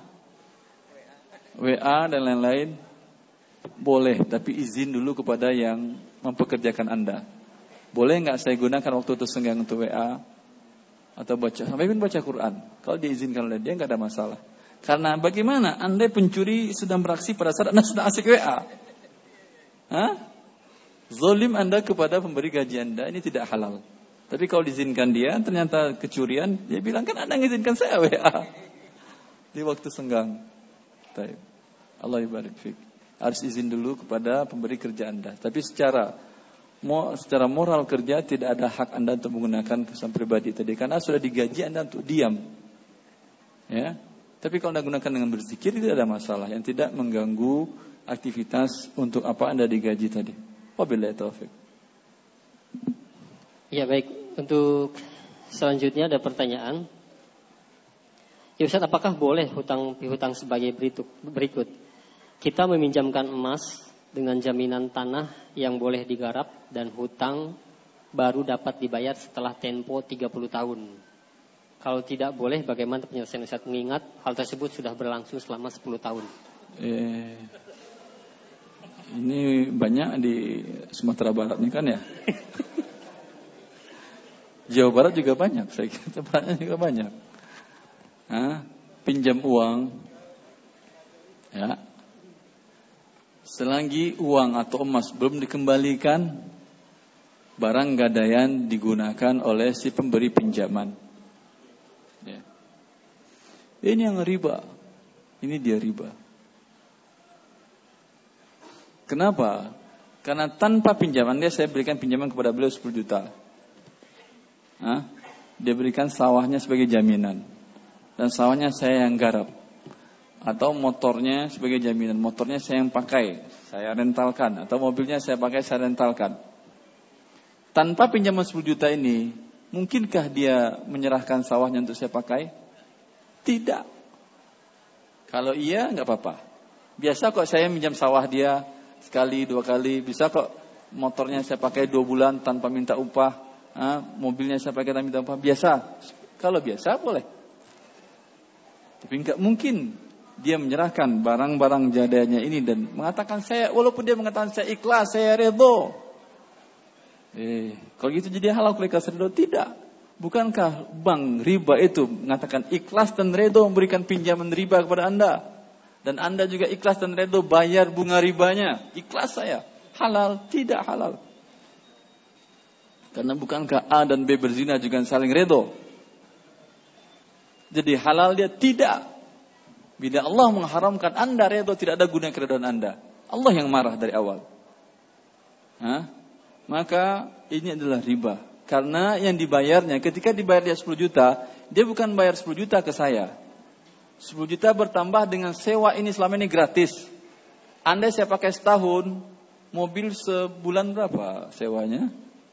Sampai 100 juta? 3 juta. 3 juta berarti 3 bulan lunas sudah hutang. Kembalikan mobil, ah, udah lunas hutang. Jelas. Apalagi tadi 30 tahun sawah tadi ya. Ini seharusnya yang minjamin uang dia yang berhutang sekarang. sewa sewa sawah tadi selama berapa waktu tadi. Maka perhitungkan. Sekarang kalau anda ingin islah, kalau ingin memperbaiki bertobat, biasanya Ustadz itu dulu dulu, dulu kami enggak, alhamdulillah kami enggak kami tahu. Tapi sekarang gimana penyelesaiannya?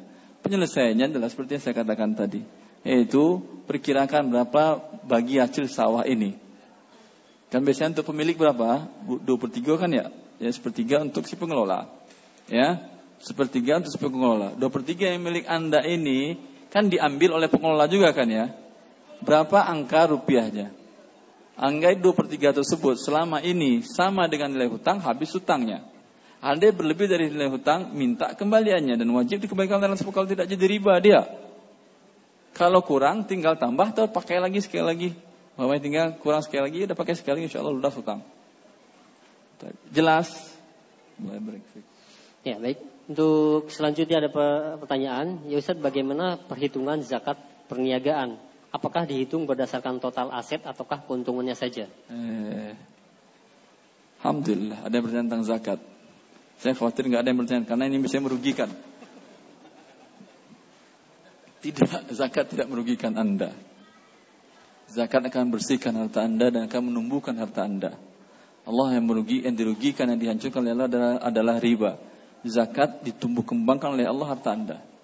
Yamhaqullahu riba wa yurbis sadaqat.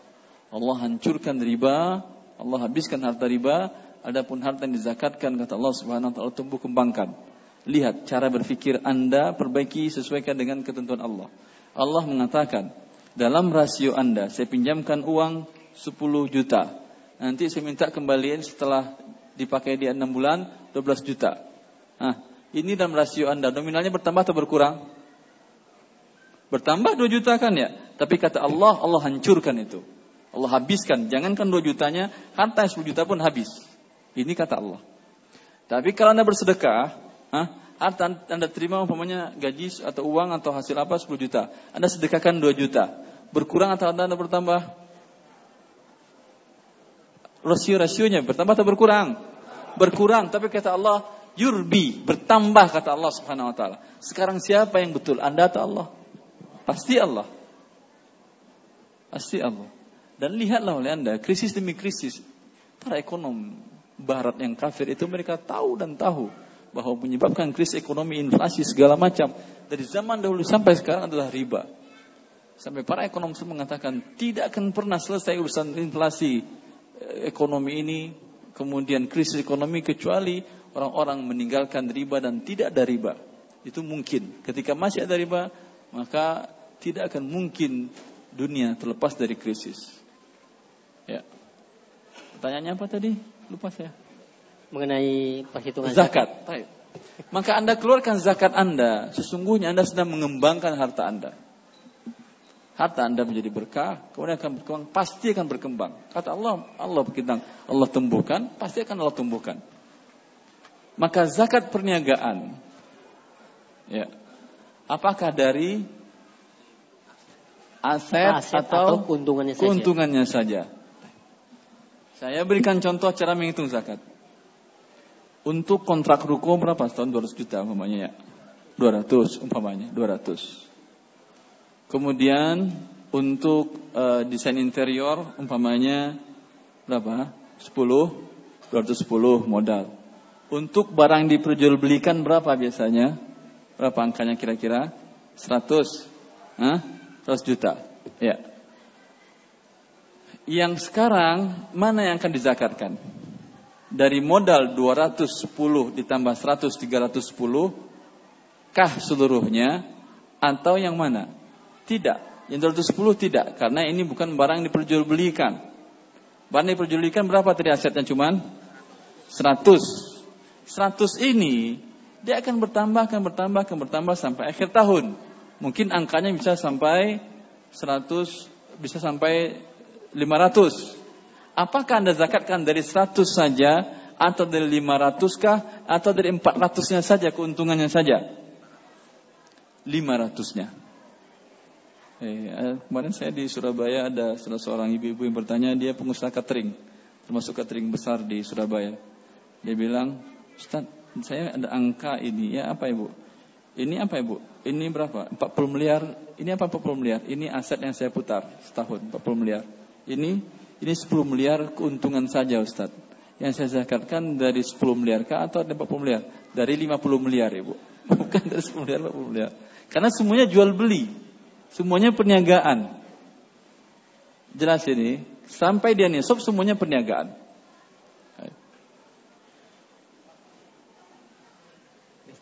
Boleh tanya langsung. Ini masih banyak. Masih banyak. Baki kathir ya Syekh. Baik. Baik. Jelas. Apakah setelah dipotong kos atau sebelum potong kos? yang dihitung adalah berapa uang akhir Anda di akhir tahun wajib haul. Beginilah saya jelaskan masalah zakat secara ringkas ya. Saya tadi saya tadi punya modal 200 juta kontrak, 10 juta desain interior, kemudian 100 juta adalah barang yang jual belikan. Saya mulai usaha satu Ramadan. Sekarang barang saya yang saya jual belikan ini, harta zakat ini sampai satu nisab. Sampai satu nisab atau tidak? Sampai kalau nisab cuma 45. Kecuali kalau barang yang saya jualkan desain interior dengan kontraknya umpamanya 500 juta. Tapi barang yang saya jual belikan hanya di angka 40 juta. Masih kurang 85 gram emas. Sampai nisab belum. Ada kewajiban zakat? Tidak. Modal 500 juta Ustaz. Walau modal 500 juta. Karena barang yang dikenakan zakat hanya barang yang Anda putar ini. Jelas. Sekarang anggap tadi sudah sampai nisab 100 juta. Diputar 100 juta sampai nisab. Dan selama rentang tahun dari awal tahun sampai akhir Ramadan ke depannya, mulai dari anggap satu Ramadan, Ramadan tahun depannya, ha, masih tidak pernah turun dari 43 juta modal Anda yang diputar tadi. Sekarang wajib zakat. Kalau turun, lah kata Allah rugi di, di, di tengah tahun, tinggal dihitung modal ketika bulan ke-7 umpamanya, cuma tinggal angka 30 juta. Sampai nisab tidak. Wajib zakat? Tidak. Hitung lagi kapan mulai dia naik sampai nisab. Karena Anda bisnis terus. Bulan ke-8 Alhamdulillah sampai angka 60 barang yang dijual belikan. Sampai nisab, sampai nisab. Ini hitung pegang haul lagi. Yang tadi batal sudah. Jelas. Yang tadi batal sudah. Karena kurang selesai nisab. Kemudian ini sampai terus dan tidak turun-turun dari sampai nisab sampai akhir tahun. Alhamdulillah sekarang akan dikeluarkan ini yang dikeluar dihitung barang tadi, kan selama setahun nggak digaji pegawainya. Digaji kan pegawainya. Buat biaya hidup Anda dipakai, dipakai, sudah. Ini yang dihitung adalah pada hari itu ini sudah bersih. Barang yang belum ada hutang, kan barang kan utang sebagian kan ya. Kalau barang yang ngutang, ya, kalau tidak Anda bayarkan akan mengurangi tidak akan mengurangi nisab. Tapi kalau Anda bayarkan berkurang dia. Paham? Umpamanya ini tadi angka 100 juta. Bayarkan hutang umpamanya ada hutang sekitar 70. Ah, ini uang cash 70 atau ini berbentuk barang atau apa pun namanya Anda bayarkan sehingga berkurang aset Anda, berkurang nisab tidak ada wajibkan zakat. Tapi masih dalam bentuk barang Anda kan Anda sudah beli. Bukan nitip, kecuali nitip jangan hitung zakatnya, biar dia ngitung. Tapi kalau dengan akad beli kan berpindah kepemilikan yang pada Anda, risiko dengan Anda. Paham? Dengan demikian, hitung barang yang ada, lihat cash yang ada uang cash, ah, semuanya dikeluarkan zakatnya. Itu tentu setelah dibayar gaji-gaji pegawai. Nggak mungkin setahun nggak anda bayar gaji pegawai. Jelas ini? Nah, tadi. Ustaz, dia masih berbentuk barang Ustaz. Boleh anda keluarkan barang dalam bentuk zakat dalam perniagaan. Tapi sebaiknya adalah uang. Tapi kalau anda ingin keluarkan barang, repot Ustaz menjualinnya. Ya udah, keluarkan barang tadi, tapi akan repot anda dengan membagi persennya. Dua setengah persen ada baju lebih satu. Gimana? Dipotek. Baik, maka sebaiknya dalam bentuk uang. Allah barik fik. Ya, mungkin uh, tadi dibicarakan ada yang mau bertanya langsung. Silahkan. Assalamualaikum. Assalamualaikum warahmatullahi wabarakatuh. Ustaz, uh, ya, uang yang saya putarkan ya. buat semuanya kan hitung zakat.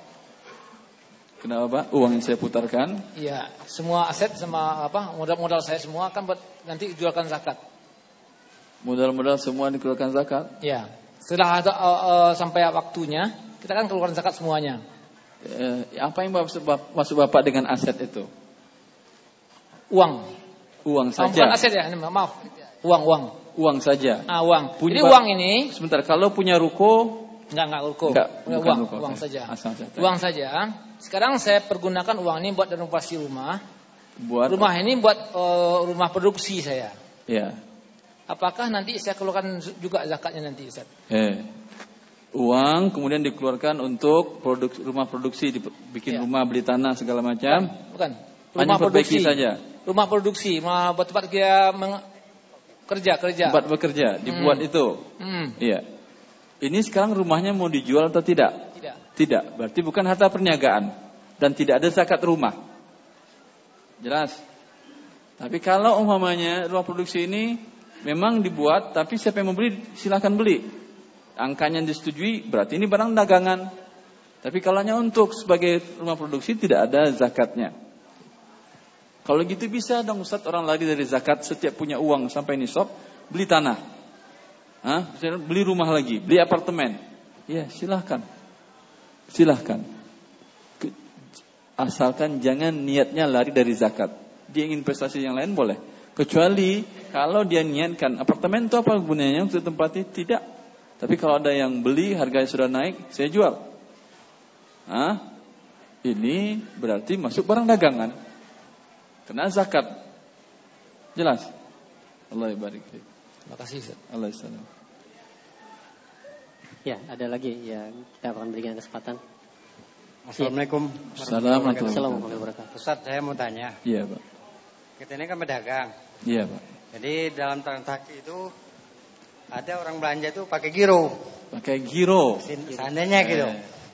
Sedangkan giro itu nantinya dijual dengan orang. Sebentar, sebentar. Giro ini kapan bisa dicairkan?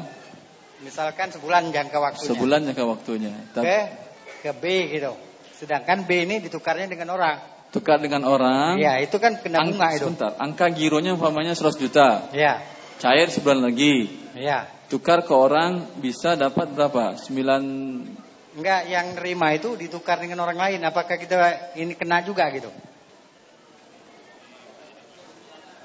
Seandainya gini, saya orang belanja dengan saya misalkan. Orang ah, belanja ke Anda. Ya. Ya, pakai giro. Ya, giro. Satu bulan cair. Nah, sudah tuh saya bikin dengan orang produksi. Saya kasih Anda giro. bayar lagi ke dia dengan itu. Ya, yang Dihitungnya sama uangnya atau berkurang? Sama. Gironya sama. Eh. Jadi yang produksi tadi dijualnya dengan orang yang beli gitu. Gimana itu hukumnya? Jual giro gitu. Sebentar, sebentar saya berusaha memahami. Anda jual dan orang bayar pakai giro. Ya. Lalu angkanya anggap 100 juta, Ya. cair satu bulan. Ya. Lalu Anda serahkan giro ini kepada si orang supplier Anda. Produksi. Sana ya, produksi lah gitu. Supplier boleh juga. Ya orang yang masukin barang pada Anda, yang Anda beli barang pada Ya. dia. Ini angkanya 100 juta juga kan ya? Ya. Ya. Kalau masih angkanya sama, boleh. Kalau angkanya masih sama, boleh. Tapi kalau angkanya tidak sama, karena umpamanya dia ingin uang tunai, silahkan nggak masalah bagi saya 98 silahkan. Ini jadi tidak boleh dia tukar menukar yang tidak tunai. Kalau umpamanya angkanya sama, boleh. Tapi kalau angkanya tidak sama, dia bilang oh, nggak bisa. Ini sebulan lagi saya maunya cash. Kalau sebulan lagi berarti saya anggap 98 ya. Ini tidak boleh. Berarti ini ada riba kurang berlebihan sebanyak 2 juta jadi riba fadal. Berarti ini nominalnya pasti berkurang. Hah? Nominalnya pasti berkurang. Sebabnya gironya ditukar lagi gitu. Pasti minta potongan gitu.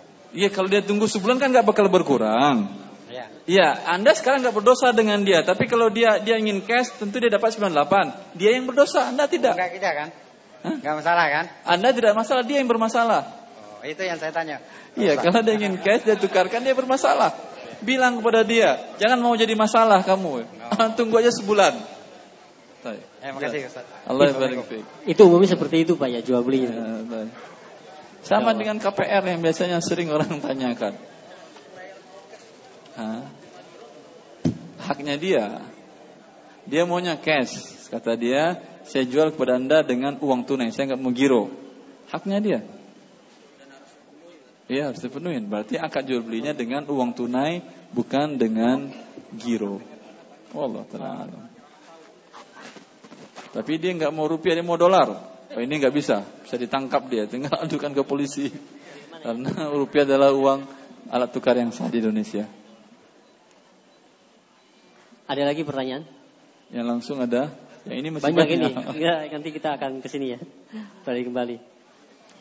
Ya, ini ada pertanyaan. Ya Ustaz, saya menjual barang kepada perusahaan-perusahaan. Menjual? Menjual barang Ya, kepada perusahaan-perusahaan. ya. Setiap saya menjual barang, maka berhasil menjual, maka saya kasih kupon eh, yang bisa ditukarkan dengan souvenir dan lain-lain dengan tujuan agar customer tidak pergi eh, ke ke penjual ke pembeli yang lain, maksudnya ke penjual yang lain. Ya, ya. Tanyaannya, Yaitu. bolehkah atau tidak? Bolehkah seperti itu? Eh. Souvenirnya agak angka berapa harganya ini? 10 ribu cuman tetap pindah dia ya seluruh. Kalau mau kasih uang cash yang lebih besar atau potong, beri diskon lebih murah sehingga dia nggak pergi ke mana-mana. Ya ini boleh, nggak ada masalah. Berarti dia mengurangi, dia tadi mengatakan harga sekian lalu ditambahkannya dia barang. Barang ini namanya hadiah, murni hadiah. Hukum asalnya boleh tahadu tahabu Rasulullah SAW. Ya. Ya. Ya. Ya. Ya. Harga barang seribu kopi. Tuh ini enggak hadiah namanya undian. Mungkin dapat, mungkin tidak. Kalau ini enggak, setiap yang belanja dikasih hadiah. Lain kasusnya. Ini setiap yang belanja belum tentu dapat motor atau pasti dapat motor. Saya beli kopi 500 kali gitu sudah dapat motor 500. Tidak kan? Kalau undian, hah? Dilihat. Berarti si pabrik kopi ini sekarang ada program undian motor. Ya. Dan si pembeli akan mengharapkan ketika membeli dapat undian motor. Tapi mungkin dapat, mungkin iya, mungkin tidak. Kalaulah harga kopi ini ada program undian motor, tidak ada undian program motor sama. Hah? Sama. Berarti ini murni hadiah. Tapi kalau harganya ketika ada undian motor harga lebih naik. Sekarang kan ada di sebagian produsen, bagian baik jas atau toko-toko segala macam. Ketika ada program undian akan dinaikinya. Dari selisih itulah dia belikan hadiah. Ditambah juga dengan uangnya sedikit. Ketika ada selisih ini berarti Anda ketika membeli barang ada ada harga harga uang Anda yang akan digunakan untuk hadiah yang nanti Anda mungkin dapat mungkin tidak ini judi. Tapi kalau harganya normal berarti murni dari dia. Berarti keuntungan dia yang dikuranginya. Jelas. Kalau ini memang dia nggak mau untungnya nggak mau rugi dia. Tetap labanya sekian. Tetapi anda yang rugi itu dengan cara membayar ditambahkannya harganya. Jelas? Ya Allah ya. Ya kita mempunyai waktu tinggal sedikit lagi ya. Jadi tidak mungkin mengangkat pertanyaan secara keseluruhan. Ya ada pertanyaan Halo. Ya Ustaz. Iya, Assalamualaikum. Oh, ada di bagian tempatnya. Iya. Ya mohon silakan. Assalamualaikum warahmatullahi wabarakatuh. Saya Salam mau, ya, saya mau bertanya Ustadz bagaimana hukumnya menjual pakaian wanita yang gamis tapi ada payet-payetnya gitu. Terus udah gitu kalau terus sama kebaya kayak gitu-gitu gimana hukumnya? Tapi uh, kita jualnya sama orang-orang yang memang dia tidak memakai baju syar'i gitu Ustadz. Itu gimana hukumnya Ustaz? Eh, karena dia tidak pakai baju syar'i maka dia jual yang tidak syar'i juga kepada dia. Begitu Ibu. Kalau Anda Anda pakai baju syar'i jangan ini pilih ya. Ini khusus tidak pakai baju syar'i. Ya, sih bisa mungkin wallah taala alam. Memang wanita adalah perhiasan. Tapi bila perhiasan fayat-fayat di tempat yang tertutup oleh kerudung tidak ada masalah. Tapi nggak jadi menarik di Ustaz. Ya betul begitu tidak menarik. Baik.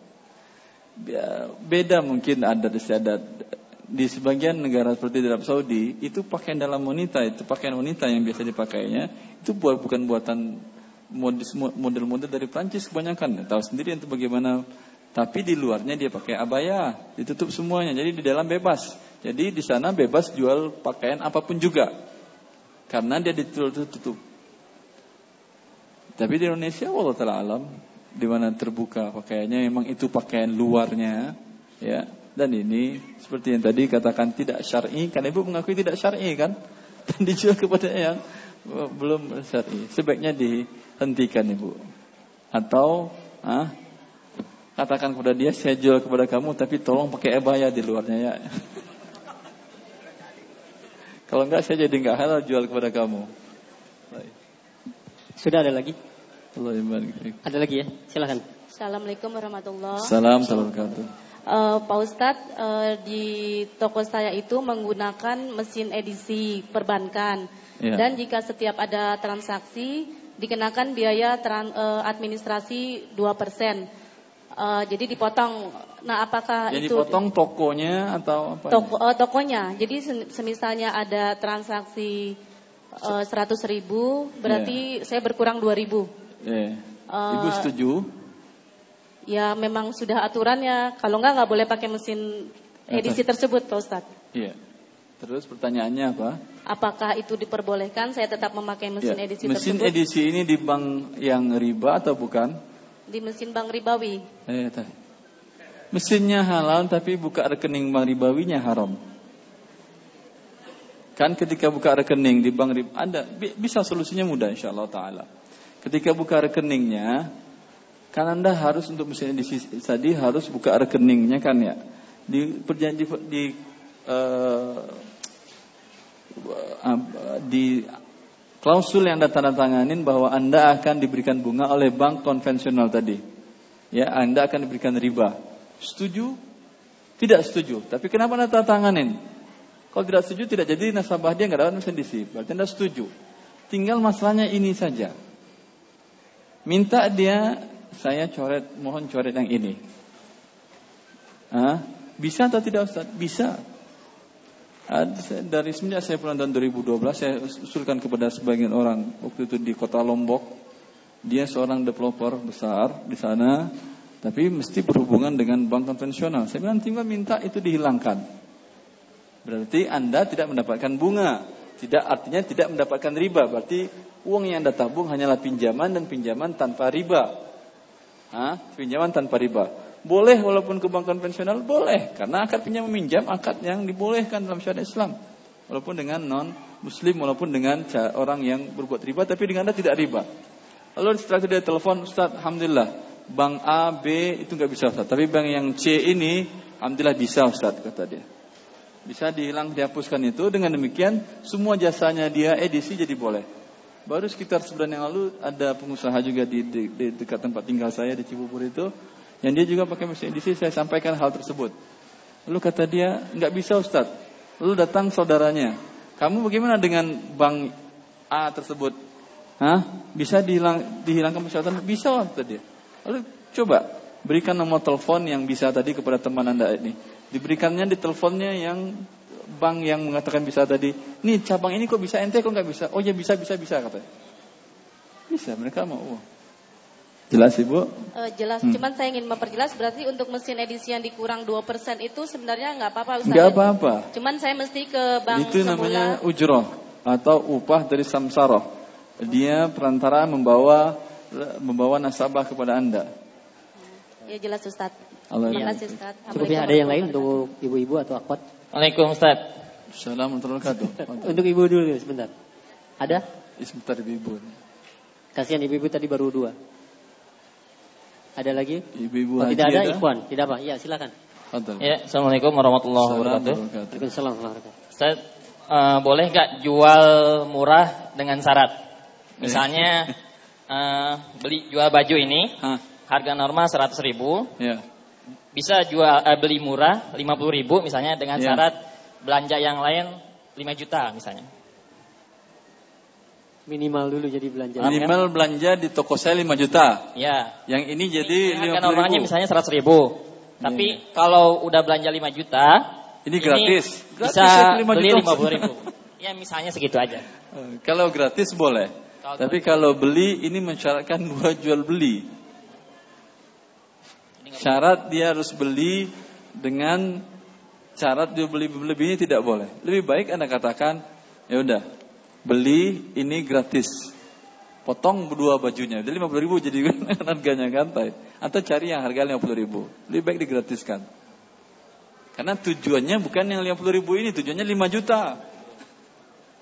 Allah barik fiik. Assalamualaikum Ustaz. Assalamualaikum. Ini pertanyaan terakhir ya. Jamil. Iya. Ustaz, Selalu saya dapat perselisihan antara para pedagang. Ah, Ada yang katakan zakat itu dikeluarkan dari rasul mal. Ada yang katakan tidak, zakat ini hanya dikeluarkan di rib fakat. Yang sahih yang mana Ustaz? Barakallahu fiik. Allah barik Beliau bertanya, ada yang sebagian pedagang mengeluarkan zakat hanya dari laba saja, laba bersih. Labanya umumnya satu miliar, satu miliar saja. Ada yang mengatakan tidak laba bersih ditambah dengan modal. Kalau modal 4 miliar berarti 5 miliar. Mana yang betul kata beliau? Tidak ada yang betul. Tadi sudah saya jelaskan kan ya. Siapa yang bisa jawab mana yang betul? Bukan dari modal dikeluarkan. Tapi dari aset yang diputar. Seperti yang saya katakan tadi. Modal bisa 1 miliar. Sewa ruko 500 juta setahun. Nah, ini dikeluarkan ke zakat atau tidak? Tidak, karena akan dipakai. Tapi ini modal atau tidak ini namanya? Modal. Kecuali ruko ini mau disewakan lagi. Saya nyewa tapi niat nyewakan lagi. Siapa yang mau nyewa dari saya? Di angka 600 juta saya lepas. Silahkan sewa oleh dia. Kalau berarti dia akan niat menyewakan lagi. Ini menjadi dia dari uang sewanya sejuta tadi menjadi terkena zakat juga. Tapi kalau untuk dipakai tidak. Jelas. Kemudian dari angka 500 juta untuk sewa tadi, barang eh, selama satu tahun gaji karyawan sekitar 300 juta. Habis ini atau tidak sudah? 300 juta ini gaji karyawan dan lain-lain dan dan profesional habis atau tidak? Habis. Ada zakatnya? Tidak ada. Tapi modal atau tidak ini? Modal juga. Berarti zakat bukan dari modalnya juga. Kemudian untung bersih 300 juta. Hah? Yang untung bersih 300 juta berbentuk uang tunai, umpamanya 150 juta berbentuk barang 150 juta. Dari mana dikeluarkan zakatnya? Dari 150 atau dari kainnya saja atau dari uang rupiahnya saja? Dari dua-duanya sekarang. Karena yang rupiah ini adalah laba, yang asetnya yang diputar berbentuk kain 150 juta, ini barang dagangan. Satu rupiah, satu barang dagangan, dua-duanya adalah harta zakat. Digabungkan dikali dengan 2,5 persen dikeluarkan zakatnya. Wadih ya Syekh. Allah barik fiik. Allah yasallam. Eh, tidur lagi. Insya Allah cukup saya kira nanti. Mungkin Insya Allah. Ya, perlu itu atau ikhtitam yang dapat disampaikan untuk para uh, hadirin sekalian. Eh. Alhamdulillah, semoga Allah Subhanahu wa taala memberikan kita ilmu di siang hari ini dan dengan ilmu ini semoga Allah memberikan kita kemampuan untuk mengamalkannya dalam kehidupan kita sehari-hari mencari rezekinya. Dengan demikian kita berhasil mentaatinya. Dua kali ketaatan. Semoga Allah realisasikan. Allahumma amin. Subhanakallah bihamdika. Asyhadu an la ilaha assalamualaikum warahmatullahi